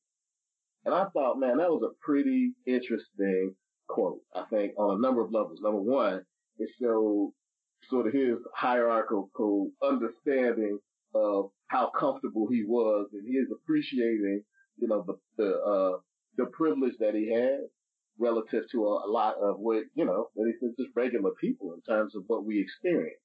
And so he described his, you know, the focus necessary to hit the shot that he had to hit as a challenge that he has within his otherwise pretty decent and pretty calm life. But he talked about the pressures in these outside things that you're going to experience, and that normal, regular folks, our listeners, right, included, have to experience when we're trying to do the things that we want to do. So it's the outside pressure that affects, I think, in some ways, how well some of us approach the challenges, or in some cases even recognize the challenges around us. Okay, so you have things that you want to accomplish in life, goals that you put out there. We've done a whole episode on goal setting, and so you can go back and check out that archive if you really, you know, want to step up that part of your life. And so those goals that you break down into individual milestones are going to represent small challenges to you if you approach them in the right way, right? But even as you move along, there are going to be things that will happen. There'll be outside pressures. People may get sick. Someone might lose a job. A relationship might end. You could have tough times, having tough times at your job in terms of interpersonal relationship. All of these things can create a pressure-filled environment and give you the opportunity to have a moment that might not be so, let's say, productive, where you cut somebody out or blow up or something like that. So I think when I look at the difference between, you know, the challenges that you have, challenges tend to come at you in a more organized way, and things that you know are going to happen. He knew that there was a decent chance at the end of a basketball game, you're going to have to take a shot. Shots all through the basketball, right? But what you don't know is, you know, someone who you care about is sick, or, you know, this huge medical bill come on because of something like that, or business gets lost, a storm. All these things that come in people's lives, man, can add pressure. And if you aren't careful, pressure can cripple you to the point that you just don't want to do anything. And so you have to learn ways to deal with and cope with that pressure and stress that you feel in life in general. I think we as black men, that's one of those things that we need to, I think, talk more about, right? Because I think, you know, the challenges side of it, people are more inclined to be open with the challenges that they face in terms of proving that they are worthy to make the next step on their career or in the business that they own. But I think the pressures on the outside, people are a little bit more reluctant to talk about the things that really sort of make life difficult for them in certain ways, you know, whether they have difficulty talking to or maintaining real intimate relationships with friends and all of these other things that come crashing down on you, especially in this social media rich world, and just make life in a lot of ways uncomfortable. So that's sort of where I was going with this in terms of just, man, let's think about positive ways to to lead a positive life despite the pressures that are going to surround us. But, you know, and lead it in a way where we are goal oriented and we face and recognize the challenges in front of us and we deal with them in ways that are going to be constructive and helpful to us. You know? Most definitely. And I like the way you put that, and we definitely can delve deeper into it. I'm gonna throw it to DJ because he got something that he wanted to say, you know, as far as elaborating on it. And then I got something that I want to follow up with just to kind of clarify for my own purposes and maybe somebody else who's listening. But go ahead, DJ. I'll throw it to you. Yeah, thanks for that. Just to piggyback on what Dr. Loving was saying, oftentimes, and just follow me on this, the problem that we see or we focus on is not the problem. The real problem is, what is our attitude towards the problem, right? So when we talk about pressure and we talk about challenges, it's important that we frame the issue and we focus our energy on our response. Oftentimes we get boggled down in, oh, you know, this is going to be so difficult. This is going to be so hard. It's going to be so cumbersome. If you take the time to focus your energy on what your response will be, like he talked about Dane Lillard, he said that, you know, I know I'm going to have to take the shot. I mean, that's the pressure. That's the challenge. My response is crafted in the hours that, you know, he puts into the gym, into the repetition that he puts into being prepared to make that shot. So what I'm saying is we need to learn to control what we can. You know, there are going to be things outside of our control, as Dr. Loving alluded to, that we have no bearing over. What we can control is our activity and our response. You know, challenges are ultimately meant to be overcome.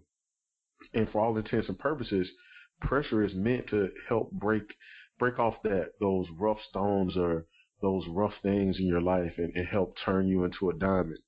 If you think about, you know, if you go to the jewelry store, the finest diamonds have often undergone the most pressure and the most chaos, and they've been dug from the deepest depths of the earth. And I think that this is something that we can apply to our lives to understand that you could be being fitted to be a diamond because you're going through a challenge or a situation that you may deem as pressure. And I think also understanding the difference between the two and the opportunity that exists within that is something that's key and critical as we matriculate through this conversation, just so that the listeners are not bogged down in the vernacular of the challenge or pressure. This is not a one versus the other situation. It is understanding how to appropriately deal with pressure and overcome the challenges that might be associated with said pressures. So, you know, like you said earlier, AJ, they could be one and the same, but oftentimes it's one that's feeding into another, whether that be the pressure into the challenge or the challenge into the pressure. So, you know, I think that's important for us to unpack and undress as we move forward. Correct. And you pretty much kind of answered my question, but I'll still kind of pose it in a sense because, like we said, you know, I like the way you put that. Pressures arise, the pressures of life, the pressures of, you know, jobs, the pressures of relationships, the pressures of society bring about challenges that you have to overcome, which is a, you know, a pertinent point to put in there. Right. And like we said, we could have a versus conversation. We could have challenges versus this, which we've done, you know, with some topics in the past. But this one is very, a very nuanced conversation because it's easy to slip off into the versus conversation. But the way that we've posed and the way that, you know, it's being framed now is we're going to talk about the pressures of said, you know, environments and the challenges that come about and how we overcome that and deal with the pressure itself. And right now, like, I've honestly forgotten my actual question because that thought in itself has gotten me to thinking, you know, really hard, you know, just based on the fact that pressures are something that we can't necessarily control. And that, I guess I'll put it in that way, is to lay it out in layman's terms for people who are still just caught up in thought like me. Pressures are things that we can't necessarily control. It comes about, like we said, pressures of society, pressures of, you know, family, pressure from friends, peer pressure, you know, and peer pressure can be peers, you know, at work, peers at home, your friends, where the pressure of things they want you to do, expectations and things of that nature come about, and the challenges that come about to overcome those, you know, you overcome those challenges to kind of deal with the pressure in a sense. But I want to throw it back to, go ahead. Well, I tell you what, I mean, where you're going with that, one of the things that I think is important is that we understand that it's almost like you're starting this conversation around understanding the structure of things. So you have a fighting chance to defeat what it is that you understand. And again, oftentimes we need to be able to define things. So when you say the challenges that arise from said pressures, that's important because, you know, I would push back on you just a little bit when you say, you know, we can't necessarily control those pressures, because we face several types of pressures. They can be internal or they can be external. Some of those external factors we can't do anything about, but some of them you also can. And I think Dr. Loving alluded to it in the outline, which I know will go deeper, but it's the choices that you make about the people that are in your life and so on and so forth. But if I just back up from there, when you just think about the internal pressures, there's a book by Don Miguel Ruiz called The Four Agreements. Anybody that knows me knows that I tout the Four Agreements. You know, I gave it to my wife. I'm like, hey, put this in your purse. If we ever have an issue, it's probably one of these things that's not occurring that either I'm not doing or you're not doing. One of the Four Agreements is to not take things personally and to always do your best, right? So that's something that's extremely difficult to do. But a lot of that is internal. And the author argues that by just focusing on that agreement alone, you can completely transform your life because you stop wasting time and energy on tearing yourself down, adding pressure and challenges to your life that otherwise wouldn't exist if you didn't, A, take things personally, and B, apply that pressure or create the challenges that you now have to also overcome in your life. So I just wanted to push back on that just a bit, and more than happy to dive deeper and talk about it, but happy to hear what you and Dr. Loving have to say from that perspective. Well, Doc, I'm gonna throw it to you. Go ahead. No, so the way that I see it is that the challenges, at least as I was describing them, and from the quote from Dane Lillard, were more, hey, these are things to be expected of you, that these things that you need to knock down in order for you to be successful in the professional realm, right? And let's be real. If you do what you're supposed to do with respect to your challenges, then, yeah, they remain challenges. And if you're organized in your approach, you can operate the way you're supposed to operate when your chance to take the shot comes up, right? But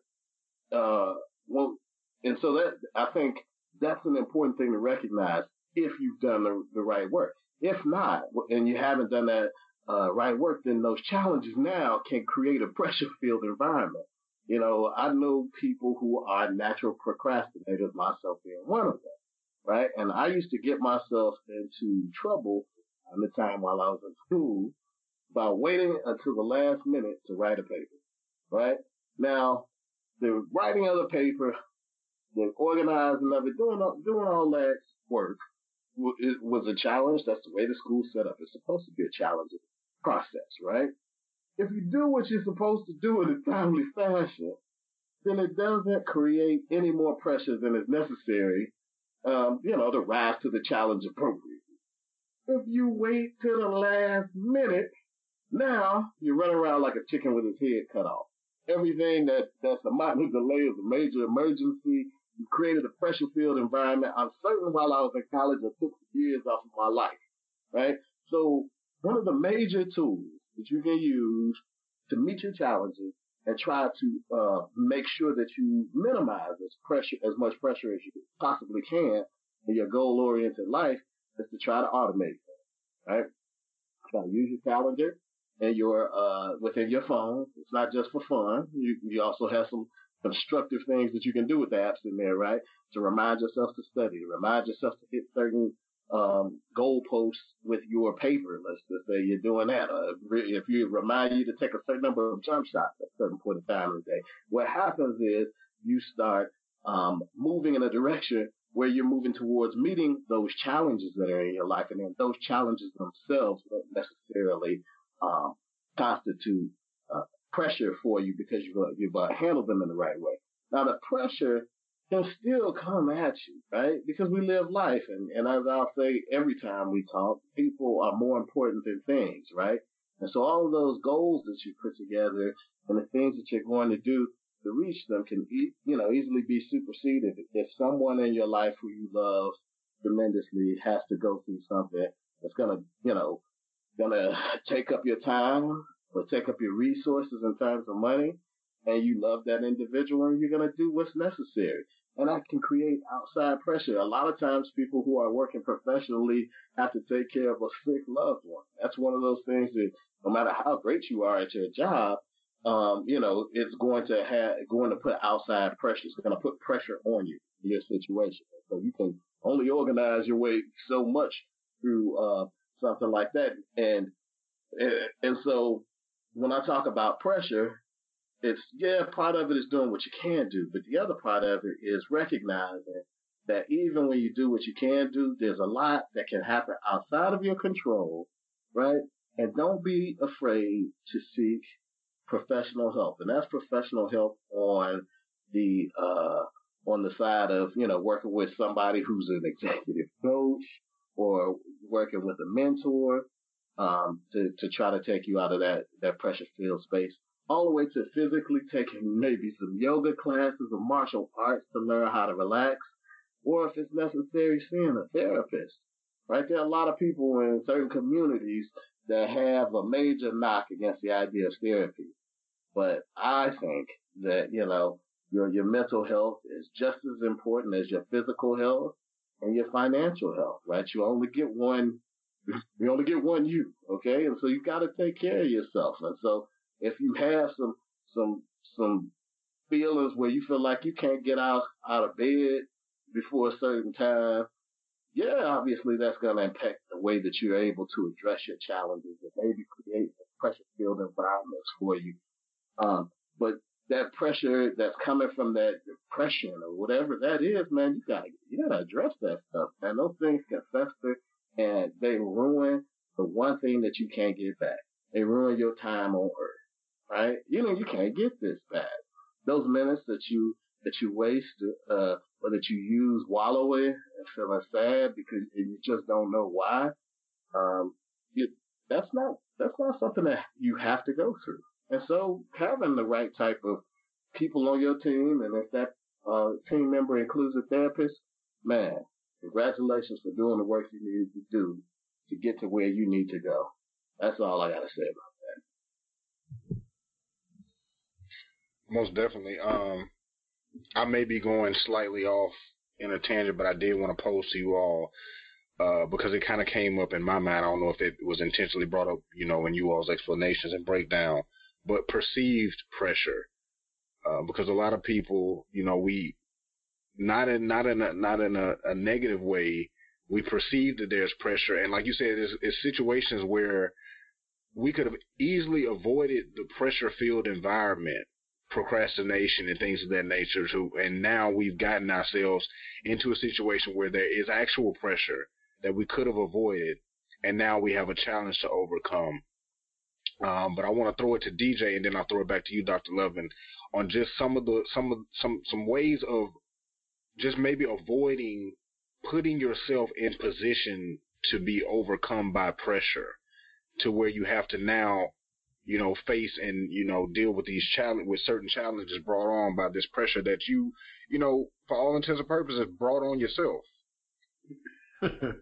Well, so I think about it. I think about it this way. So you have crisis, or I should say it this way. You have responsibilities, and then you have crisis.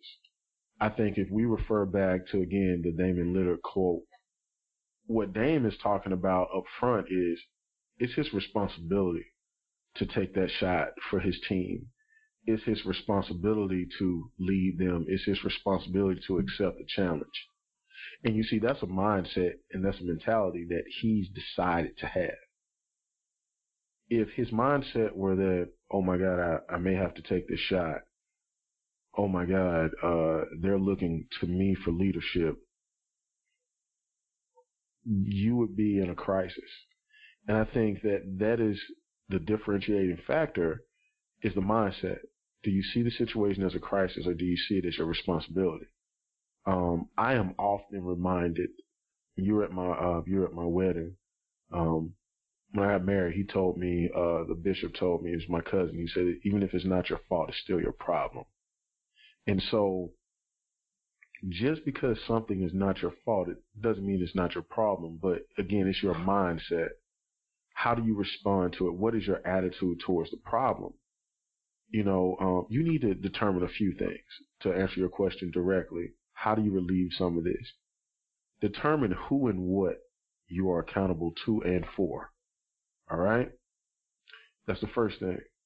The second thing you need to ask yourself is, do you have a clear understanding about the dynamics of the relationship that you're engaged with whoever you're responsible to, or the things that you're responsible for?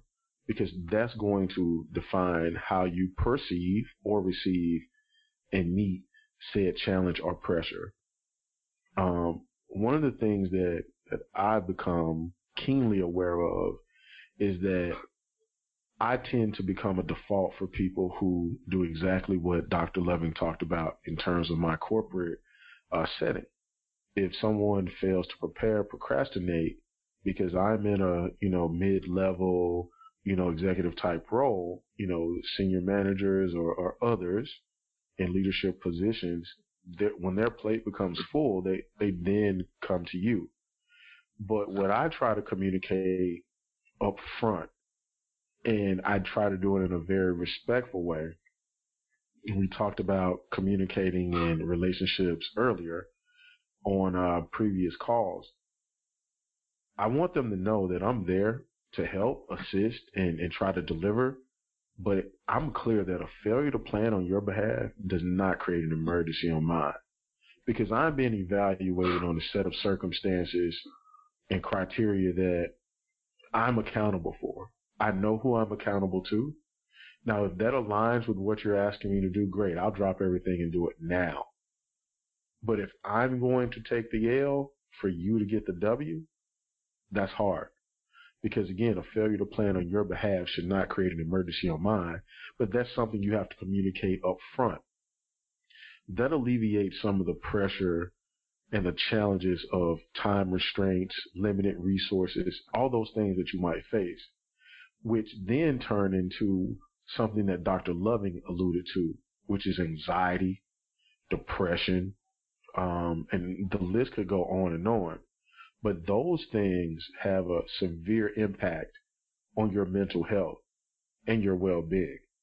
And your best ability is always going to be your availability. I don't care how talented you are. If you can't show up to produce and perform, you're now expendable. So you have to take care of yourself, as Dr. Loving alluded to. There are resources that are available. And I think as a community, specifically African-American community, we don't tap into those resources enough. If you work, you likely have insurance, and counseling is a part of that. You can see someone, talk to someone about the stresses, the pressures, the challenges that you're facing, and get a professional opinion to try to develop some strategies. And like Dr. Loving said, maybe get some automation going to take some of the decision-making out of the equation. A lot of folks just need structure, but everyone doesn't know how to implement that. So having a professional on your side doesn't make you weak. It actually makes you stronger.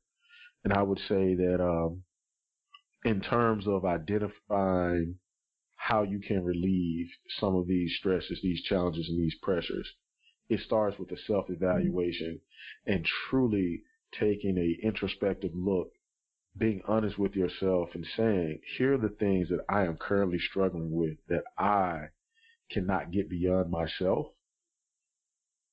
and I'm going to need some professional advice. Because sometimes people don't like to hear the word help, so we'll say advice. Maybe I need some professional advice on this. You know, what's the harm in doing it? I think there's a severely negative stigma attached to it, but really it's empowerment. The more education you have, the more resources you have, the better equipped you are to handle whatever issues or challenges that might arise. And then you also take those things and you share them with the people around you. And all of a sudden, you're more productive, and so are the people around you as well. Well put. And I always like to frame it in the reference of who better to vent to than a nonpartisan party. You know what I'm saying? Because you can go vent to your friends, and they're going to be biased. You can go vent to your family, and they're going to be biased. They're going to infuse their opinions and their feelings and emotions into, you know, something that you're seriously dealing with. So why not talk to somebody who is completely, you know, unbiased in their approach, you know, medical, scientific when it comes to it in right. most cases, where they, you know, can honestly give you real feedback on, you know, your feelings and how and why you're feeling a certain way and how and why you're dealing with things in a certain way, and connecting dots that you could never connect for yourself, and then nobody else in your life could actually connect for you. So, you know, right. when you frame things different, I like the way you put that, when you really look at things from a different way, instead of saying help, advice, it's just one of those things where it is needed. Right. And that segued into the second point that Dr. Loving wanted to bring up in this conversation was organizing your life so that you can address real challenges and alleviate pressure. And for me personally, and this was something that we issued out in the challenge, which is still going, by the way, is taking a solid, tangible goal, putting it a month out, and then creating tangible, you know, midway goals to kind of make sure that you're on track for that. But just basically it was done in an effort to get ourselves and, you know, our listeners to organize. And just seeing the difference between, you know, taking a goal, organizing it, and breaking it down to attainable things, and seeing how much easier it is than just saying, oh, I want to do this, and kind of just letting it float. And as you get around to it, you kind of do it here. And for me personally, it's been the difference of having an arts and crafts project versus having a project. And when I say a project, this is something that's due by a certain time, and it's a grade, and it's worth a lot of my grade in this thing called life. Versus, you know, taking something and just making it a goal where it's like, oh, you know, it's a hobby. I'll get to it when I get to it. I got some spare time today. I'll do 10% of it now. Oh, I got some extra time next week. I'll put in another 10% effort into it. And now, based on this, it'll take me 10 months to attain this goal, whereas if I organize it, I can get it done in a month, because that's the goal limit that we set for ourselves this go-around, which was 1 month. And I'm proud to say that I'm well on my way to attaining my goal. I may not reach my actual goal, but I know that, you know, by having it in this tangible format that we've put it into with the challenge, I've done way better than I would have if I would have treated it in the sense of maybe like it's just like a hobby. It's not a hobby now. It's something that I have to do. But Dr. Lovin, I'll throw it to you to go ahead and, you know, elaborate more on the point of organizing your life so that you can address the challenges and alleviate pressure in certain areas. Yeah, and I think, you know, when you're not used to doing certain things, everything feels like pressure. Like if you're a brother who's been, you know, living at mama's house in the basement chilling, you know, and then at a certain point, you have to go from paying no bills, having no car, not paying for anything, to now you have to pay for, you know, your own house or apartment and lights and all. That can feel like pressure, and it can feel like a lot of pressure if you've never had to do it and you're having to do it all at once. That's why, you know, if while you're parenting, you're supposed to give your kids, you know, certain chores or certain responsibilities, because the same way that, you know, a baby bird is preparing to fly, your kids are preparing to live their lives as adults. And so you have to introduce, you know, some challenges and in some ways create pressure at certain lives, at points in their lives as parents, to make sure that they know that they're responsible for keeping a clean house by doing laundry and cleaning their room, or have a responsibility for something, right? Have a job, do something. And so my point is, just like the smallest amount of weight feels extraordinarily heavy to a person who's never lifted weights before in the gym, you go in there with somebody that lifts all the time, it's nothing, right? Or even someone who lifts or works out a reasonable amount of time, you know, they feel fine. But you take that person that's never gone to the gym, who's never pushed themselves, who's never, had to do these things that we look at as relatively mundane, and they are having a tough time making it through the workout, and, you know, they're sore for the next few days. And so I understand that, you know, pressure is kind of relative. That's where I'm getting at, and it's something that you grow to handle and cope with and deal with better and better if you're doing some of the right things. And some of those things can be, you know, like therapeutic in terms of whether it's massages or yoga or actual therapy where you're talking to a professional or, you know, whatever it is that you do to depressurize. But, man, as I look around at this country, we got a lot of people having a tough time dealing with pressure. It's just the pressure of life, man.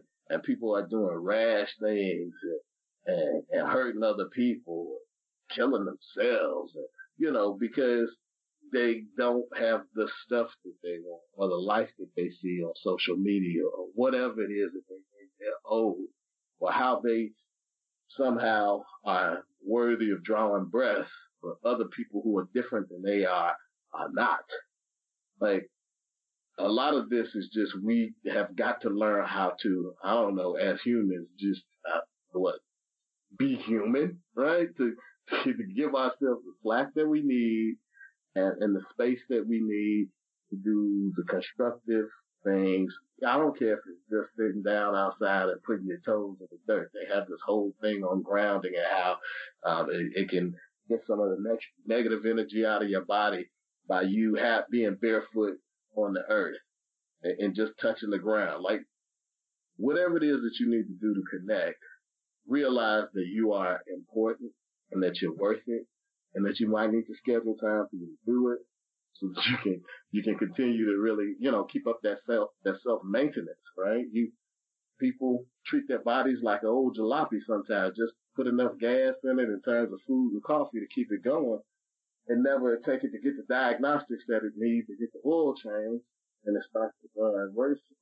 That's sufficient to the point that your body, your mind, your goals, everything that you're trying to accomplish ends up, you know, the engine block cracks because you didn't take it to get an oil change, and now the whole thing, you know, your whole life feels like a disaster, and everything feels like a crazy amount of pressure because you didn't do the things necessary to maintain it and handle your body and your mind and your life in the type of way that it shows that you care about it.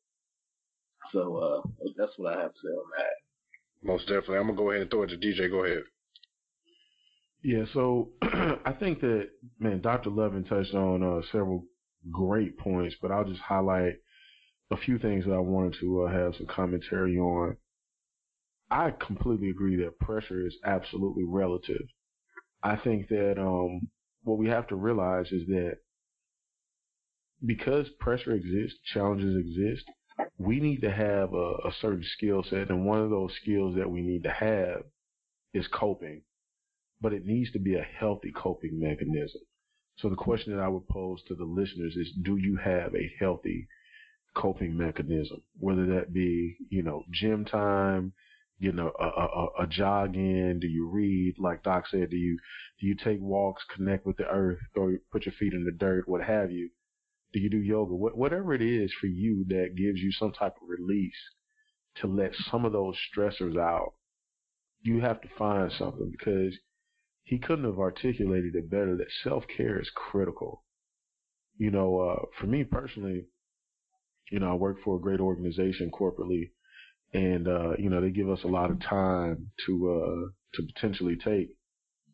Look, man, I don't do it often, but here and there, I have to take a mental health day because I deal with, you know, various things, you know, in your personal life, and it's not necessarily bad, but responsibility, which I'll go into shortly, but you know, you may need to just take a mental health day, a day for yourself. Go do something for you, whether that's to hit a couple of golf balls, whether that's to go get your hands and your nails done, ladies, exfoliate, get your facial, whatever it is you do, or if it's to sit on your deck and watch the sunrise and have a cocktail, whatever it is, do something for yourself. Because we spend so much time doing things for other people that when you don't take time for that self-care, the pressure can truly mount. Because I think that's where a lot of people feel like the walls begin to cave in a bit, where they feel like they're working to be free and have choice, but they ultimately see it as an illusion of choice because they don't see the freedom that the job is providing or the income is providing, and then they feel restricted. And those pressures can quickly build, and you talk about challenges that you're facing or whatever, that can grow on you quickly. But I'll just touch on this quickly, and then I'll stop. I'll pause. I feel like responsibility is a learned behavior, though. You know, you don't just wake up and you go, okay, now you're 25, you're responsible. It's a learned behavior. It's a series of actions, right? And I think we need to look at things when people are, you know, early childhood, like when you get entry-level employees, and ultimately as people are climbing whatever ladder they're climbing, you need to add some additional responsibility. And that's personal too, within your relationships as well. If you don't allow a person to take on more responsibility over time, what happens in pressure-packed situations is they fold. You know, they don't see this as responsibility. It immediately looks like some foreign thing. And I think that for most folks, that's what pressure is. It's some foreign thing, or it is this thing that continuously shows up that I have no solution for, i.e. that single mother that Dane Lillard talked about, saying, hey, she has to pay the rent. That could be a month-by-month thing for that person. And I think in context, we have to be able to do what Dane did and take a step back and look at the issues that we have in our lives, not to minimize anyone's issues, but to be able to broadly look at our society and see how fortunate many of us may be, even in the face of some of the challenges that we have. We may not have the pressure that's placed at our footsteps that or at our feet that others might have in terms of an eviction notice with nowhere to go. You know, you may say, well, it's going to be a challenge to pay this $600 light bill this month, but you didn't say you couldn't pay it. You said it was going to be a challenge. That person is trying to figure out if they're going to have somewhere to stay for them and their children. You know, he talked about the homeless person with nothing to eat. You know, I might get the check at a restaurant and go, really? This much? But I'm not saying I can't pay it. That homeless person doesn't have anything to eat. So you really need to take a step back and sometimes see that first-class problems have become our issues. And if you are in a situation where your life has gotten so bad that you have first-class problems, you kind of need to pause and reset. Have a grateful moment, and then strategize on how you relieve some of those things. But there are people every day that are waking up in the conditions that Dame is talking about, and they have no way out. They have no resources that they can tap into, or that maybe they don't know about. But most of our listeners do. They have us. They have a network of people. If they've surrounded themselves with the right people, they've been listening and developing their strategic partnerships and their power circle, and they're willing to exercise some emotional intelligence, and they're, you know, being intentional about things. They have some options. And I just think that we have to really, really look again introspectively and understand that some of the things that we place great emphasis on, for many others, would be considered a luxury. And that's not to be overstated. you know, and it's not meant to undermine any issues that anyone is going through, because I do know one thing is that your imagination is undefeated. So whatever your mind can conceive or really hone in on, it is very real. So it doesn't matter how much money you have, you're not exempt from pressure, challenges, anxiety, any of these things. But it comes down to really having a plan, having the proper people support system, and understanding the resources that are available to you. Most definitely. And I think what you kind of alluded to, and I want to bring up that point, is the weight that perception and perspective play on pressure.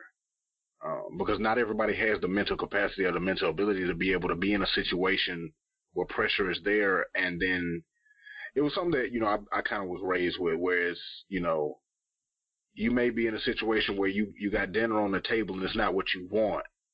So you complain about it. But then do you have the ability, perception-wise, to understand there is someone who does not have, and basically check yourself, like the saying goes, check yourself before you wreck yourself. Because, you know, honestly, in those kind of situations where you aren't able to understand the perception and the perspective of which you're in a situation, you let it get to you, and then that pressure builds, and we all know pressure busts pipes, and you are that pipe. And, you know, it could have been the simple thing where somebody could have stepped in and told you something that you didn't hear, or you could have stepped in and told yourself something that you needed to hear. But because of, you know, the perception and the perspective of which you were looking at things, you weren't able to do that. And that's not to put all of the weight of the situation on, you know, on the individual alone, because we all know that society and, you know, economics and things, there are a lot of different factors and variables that go into place when we're talking about pressure in the general sense. You know, you can you know, branch off and find out that, you know, a single situation has been attributed to a person from multiple aspects, and it all, you know, build, you know, it all, you know, prescribes and subscribes to the, you know, the pressure that the person is going through.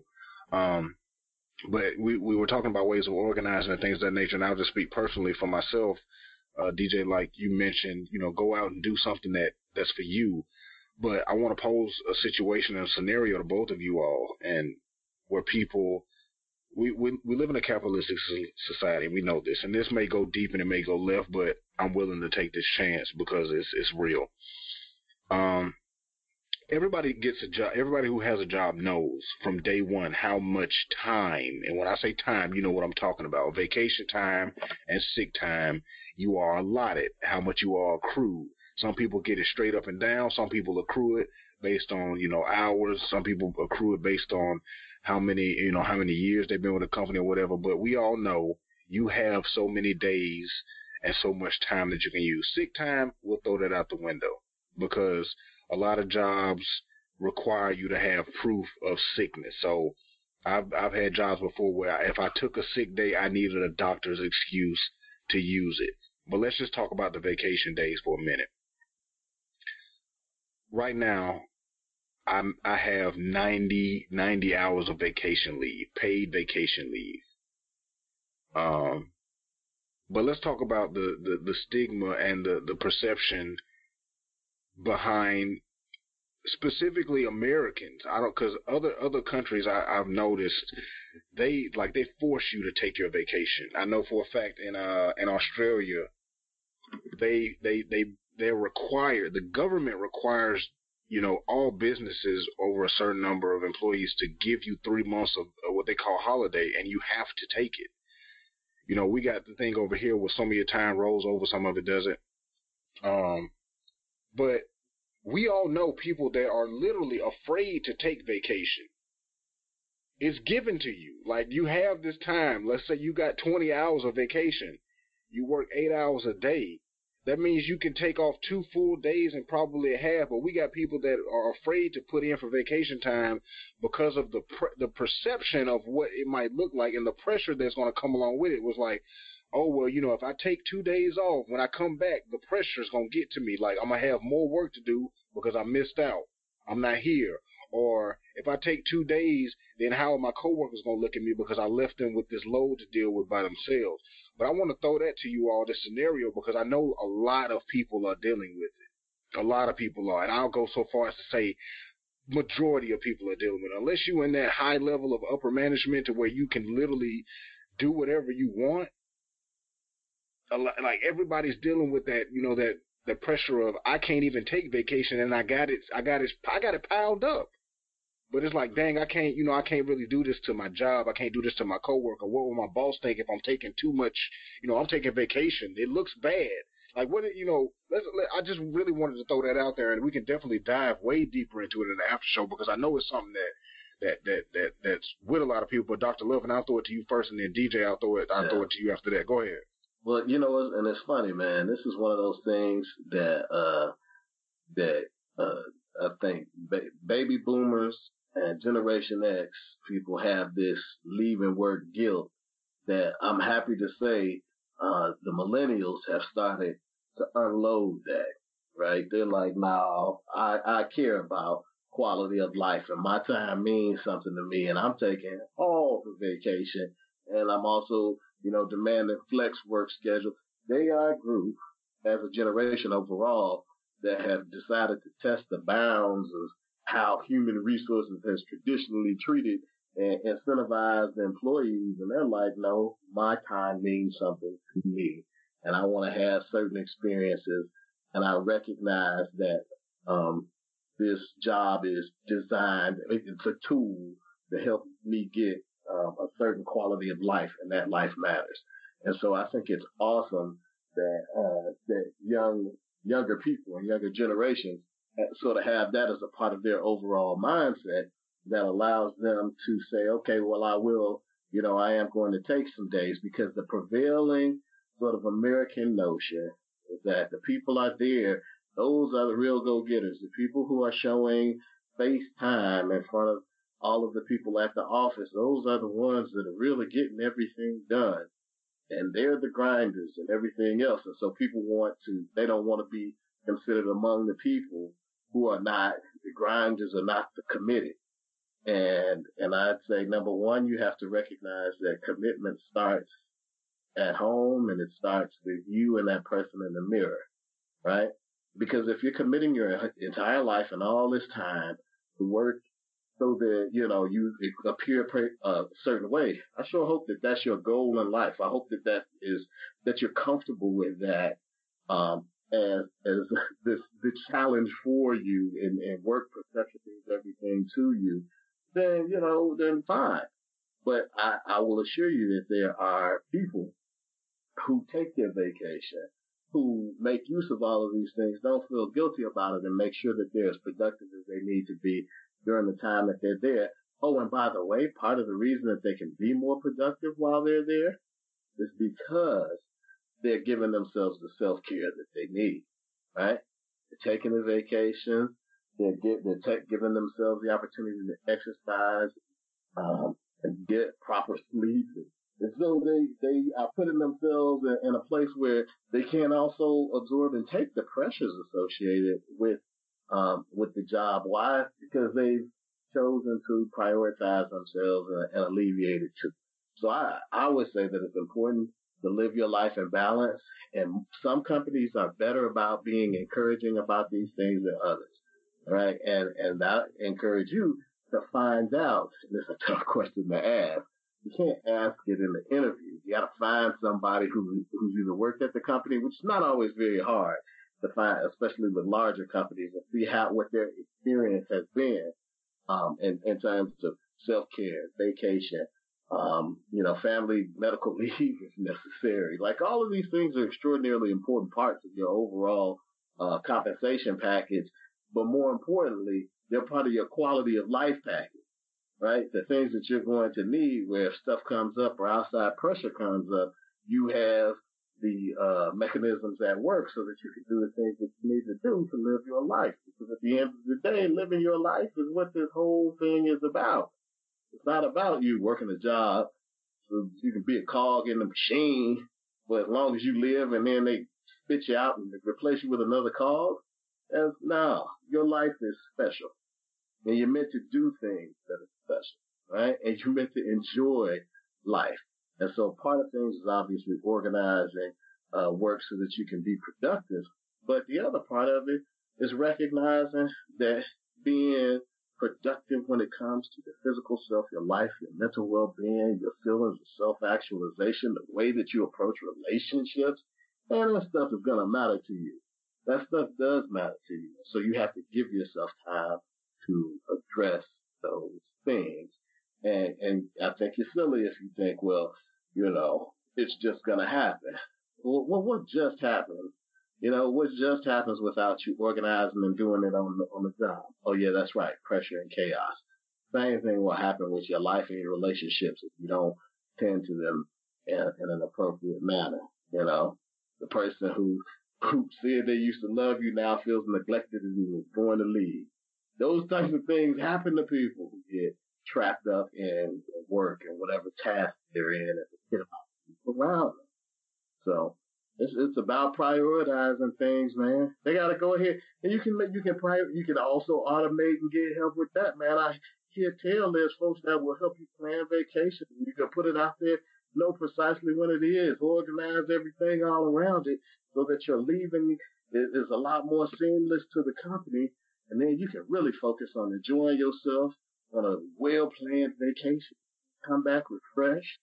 With them hot dog leg pictures that people be taking with their legs on the beach, where they look like hot dogs, or black people, they look like sausage. But, you know. I just want to let everybody know this will take time, and thank you, Dr. Love, for throwing it this way. Okay. If you do want to take advantage of, you know, having vacations planned down to the T, Flight 87 Travel is available for all your travel needs. See the world and the best it has to offer. Flight 87 Travel, a full-service travel agency. Oh, did I throw that to you on accident? My goodness. Hey, it might have been subliminal. I don't know. It's amazing how that works sometimes. No pressure. That's like, how they do in commercials these days. They work them into the show. They like the young folks say, no cap. But DJ, go ahead. I'm gonna throw it to you, man. Yeah, man. So for me, balance is the key, right? Dr. Loving alluded to it earlier, but when you think about this thing, man, you know, workplace flexibility is something that's major for my demographic. I am a millennial. I'm on the very, you know, upper echelon of what the millennial age range would be. But workplace flexibility has been crucial. It's been critical for me. It's one of the reasons why I probably stayed in my role as long as I've had, or with my firm as long as I have, because in order to gain flexibility, number one, you have to be in an environment or a company. You talked about it a little bit earlier about, you know, European companies. My company is actually owned by an Australian, and we're domiciled in Australia. And so there's mandatory leave for managers, and those jobs tend to be a little bit higher stressed. You're required to take 2 consecutive weeks off. So you're required to. Like, no ifs, ands, buts about it. You need to book it. You need to put it on the calendar. You take 2 consecutive weeks off. We have probably a more than generous vacation schedule than most. All in, you get about 30 days of vacation just as a standard employee. And that doesn't include holidays, or you can buy additional vacation or whatever. And workplace flexibility is definitely there. You know, you think about working mothers. A lot of working mothers, if they're married to someone who's also in corporate, or someone, let's say a firefighter or a civil engineer, may have to travel for work, leave early, come home late. You know, that working mother is often responsible for pickup, drop off of the child. Oh, the child is sick. I have to leave, go get the child, doctor's appointments, etc. Imagine an environment where there was no flexibility. How could some of the dynamic women that are contributing to these companies at such high levels be gainfully employed? So I think this is something that, you know, if an organization is not doing it, they're probably missing out on top talent, because folks with responsibilities are just not going to work for you in that way. So going back to balance is key. I think you have a responsibility in that balance as well, right? So, we talked about image and branding, and for all those who may have missed it, for me, your image is simply what people see, and your brand is what people experience. So in your career, if you are the type of person whose brand has been responsibility, accountability, dependability, you're going to get more flexibility than others. And I can guarantee that. Even in an inflexible organization, because you have demonstrated that consistency, you're going to have a little bit more flexibility than others because you've shifted the mindset of those in control. And I'll tell you another piece of this. Dr. Levin alluded to millennials, right? There has been a shift in mindset in terms of taking your vacation time and what's important to you, because one thing is likely very true. Those boomers, and even those in the silent generation, most of those folks may have worked for one company their entire career, some two max. Most millennials have worked for 2 or 3 companies within the first 7 years. So they're not tied to don't take your time. You're going to be worried about what your peers are going to say. Most of their peers are taking their time too. And it's either use it or lose it policy, because folks are no longer allowing you to rack up on 100 days of vacation, because again, you know, my parents, you know, anything short of not being able to walk, you went to work. Same way they sent me to school. Hey, I'm sick. I can't go to school today. Can you walk? Yes. Where you're going? You know, that type of thing. They went to work that way. Now, they probably affected a lot of people with a lot of things, being sick at work, but who cares? You were present, and that's what mattered during that time. People in my organization will tell you right now, hey, if you're sick, don't come here. You're going to get everybody else sick, and now we have a whole sales force at home. So things are changing and times are evolving.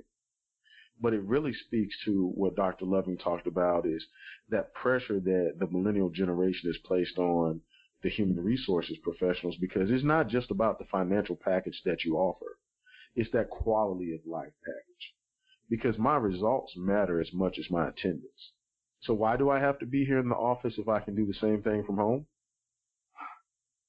You know, those questions are being asked. Those questions were never being asked before. And I guess finally, what I would say around this is challenging the narrative of what production and responsibility looks like. You know, for all intents and purposes, if you ask my wife, how many days does Destrigan take off? She would just say none. Because even if I'm off, I take my phone with me. My laptop is with me. I kind of check it here and there. If something major is going on, I reach out, because there are certain things that the X is just on my forehead for.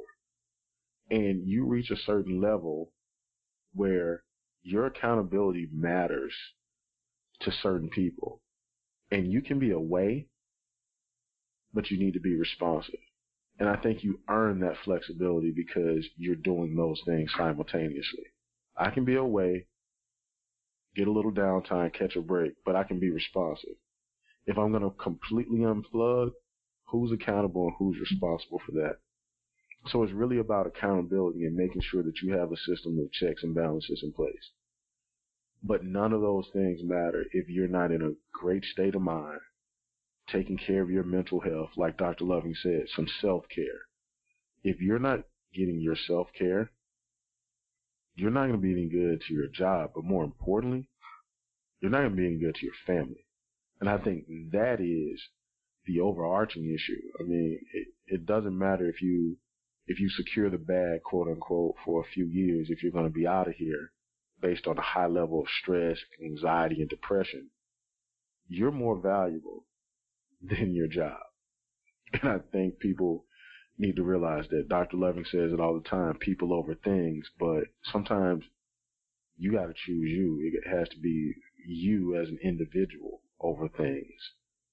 And I think we would be remiss if we didn't point that out as well.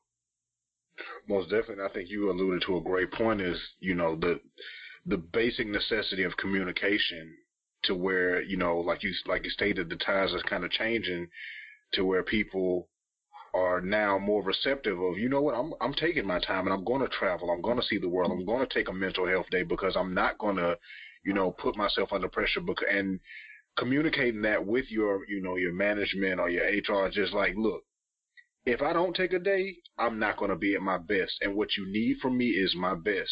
So it's best for us, all of us, you know, that I get this break or whatnot. So I think, you know, the bare necessity of communication in this sense is you know, is key.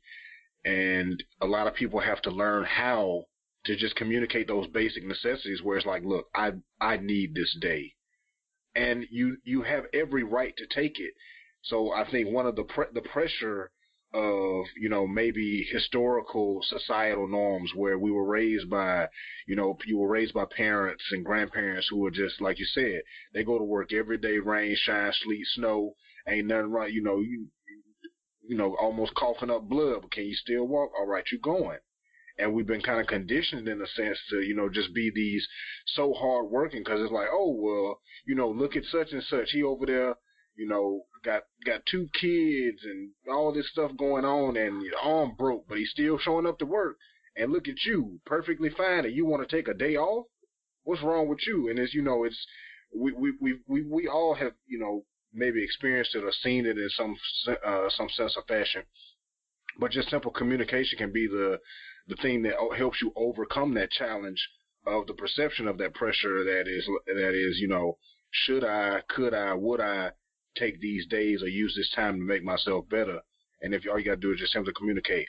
But what I'll do is I'll throw it around to all of you, and I'll start with Dr. Loving first to kind of, you know, wrap it up and give your closing remarks on this topic because, you know, I do appreciate the way that this topic has kind of framed itself in the sense that we really kind of honed in on maybe, you know, the mental health aspect of it, and it's very well much needed in this day and time, like Dr. Loving alluded to. And definitely stay tuned to the after show because we'll dive way deeper into it because we got a lot of issues going on that can be, you know, attributed to, you know, pressures, whether it be from society, you know, or just, you know, external factors. And then it turns to internal pressure from yourself where people are being hard on themselves and they can't take it. And, you know, they do the choices, make the choices that they make. But Dr. Loving, I'll throw it to you to kind of wrap up and give your closing remarks, and I'll throw it to you, DJ. Yeah, so, I mean, for me, it really is about just prioritizing yourself, right? Prioritizing yourself and your time is very important. And the way that you show yourself that you're important and that you believe in yourself is by setting those goals and putting those goals within to and breaking them down into tasks. And then, you know, looking at each task as a challenge and solving those challenges and getting better at handling the pressures that do come along with those challenges. But then on top of that, recognizing that there will be other pressure that's around you that may affect your performance otherwise, may affect the quality of life, and you're going to have to figure out coping strategies and ways to live your life so that you can deal with those pressures and rise to meet the challenges and make you a better person. And so, again, just recognize those differences and how that works, but more importantly, just organizing and moving yourself forward in a productive way, and not being scared to reach out to get help in all of the ways that it might be necessary to get help. So that's all I have with that. That's a very short closing remark from you, Dr. Loving. You know, I think what I think is you got a lot to say in the after show, so you know. I think we may, because there was a whole topic that we're gonna go over on that. Yeah. Oh yeah, you can tell you tuned up. Yeah. Go ahead, DJ. I'll be brief as well. I would just like to reiterate a couple of things. You need to control what you can control. Things that are outside of your control, you are literally wasting your most valuable resource worrying about it. Worrying has never changed anything, literally ever, but it's something that we do so often. So I want our listeners to remember that your imagination is undefeated, literally. So as much, anxiety that you can give yourself with your imagination. Imagine if you took just a little bit of that and poured into something positive, drafting a plan, like Dr. Loving said, automating some things to make things a little bit easier, surrounding yourself with people with complementary skill set that might help you deal with some of this anxiety. Again, maybe you don't want to call it help. Maybe it's advice. We're here for you. There's a group of professionals that are out there for you. You know, if anyone listening to this podcast is suffering from any type of depression, any type of anxiety, I implore you to talk to someone close to you. And if you don't feel comfortable doing that, please seek the advice of a professional, because your mental health is more important to your well-being than any currency on the face of this planet. Well put indeed, as usual. And like I said, ladies and gentlemen, definitely stay tuned to the after show, because from what I can gather by the brief remarks from both of my colleagues, it's a lot that we got to say that we can delve deeper. And if you've ever listened to the after show, you already know this, where we pull a little more and we really get into it. So these are my closing remarks. When it comes to overcoming challenges and dealing with pressure, always keep in mind the pressure of perception, and whether it's your own or if it's societal inflicted pressures, just put things into perspective and understand that it may not always be as bad as it seems. And like Dr. Lovin and DJ always alluded to, is prioritize. And we always say, Dr. Lovin always says, people over things. And remember, you are the people. Don't be afraid to do the things that are necessary to make sure that you choose yourself. There's an old song that some of you may or may not know where it says, I choose you. Now, the song doesn't necessarily go into context here, but we just take that piece from it. I choose you, and you being yourself. Choose yourself. People over things. Make sure that you are the people.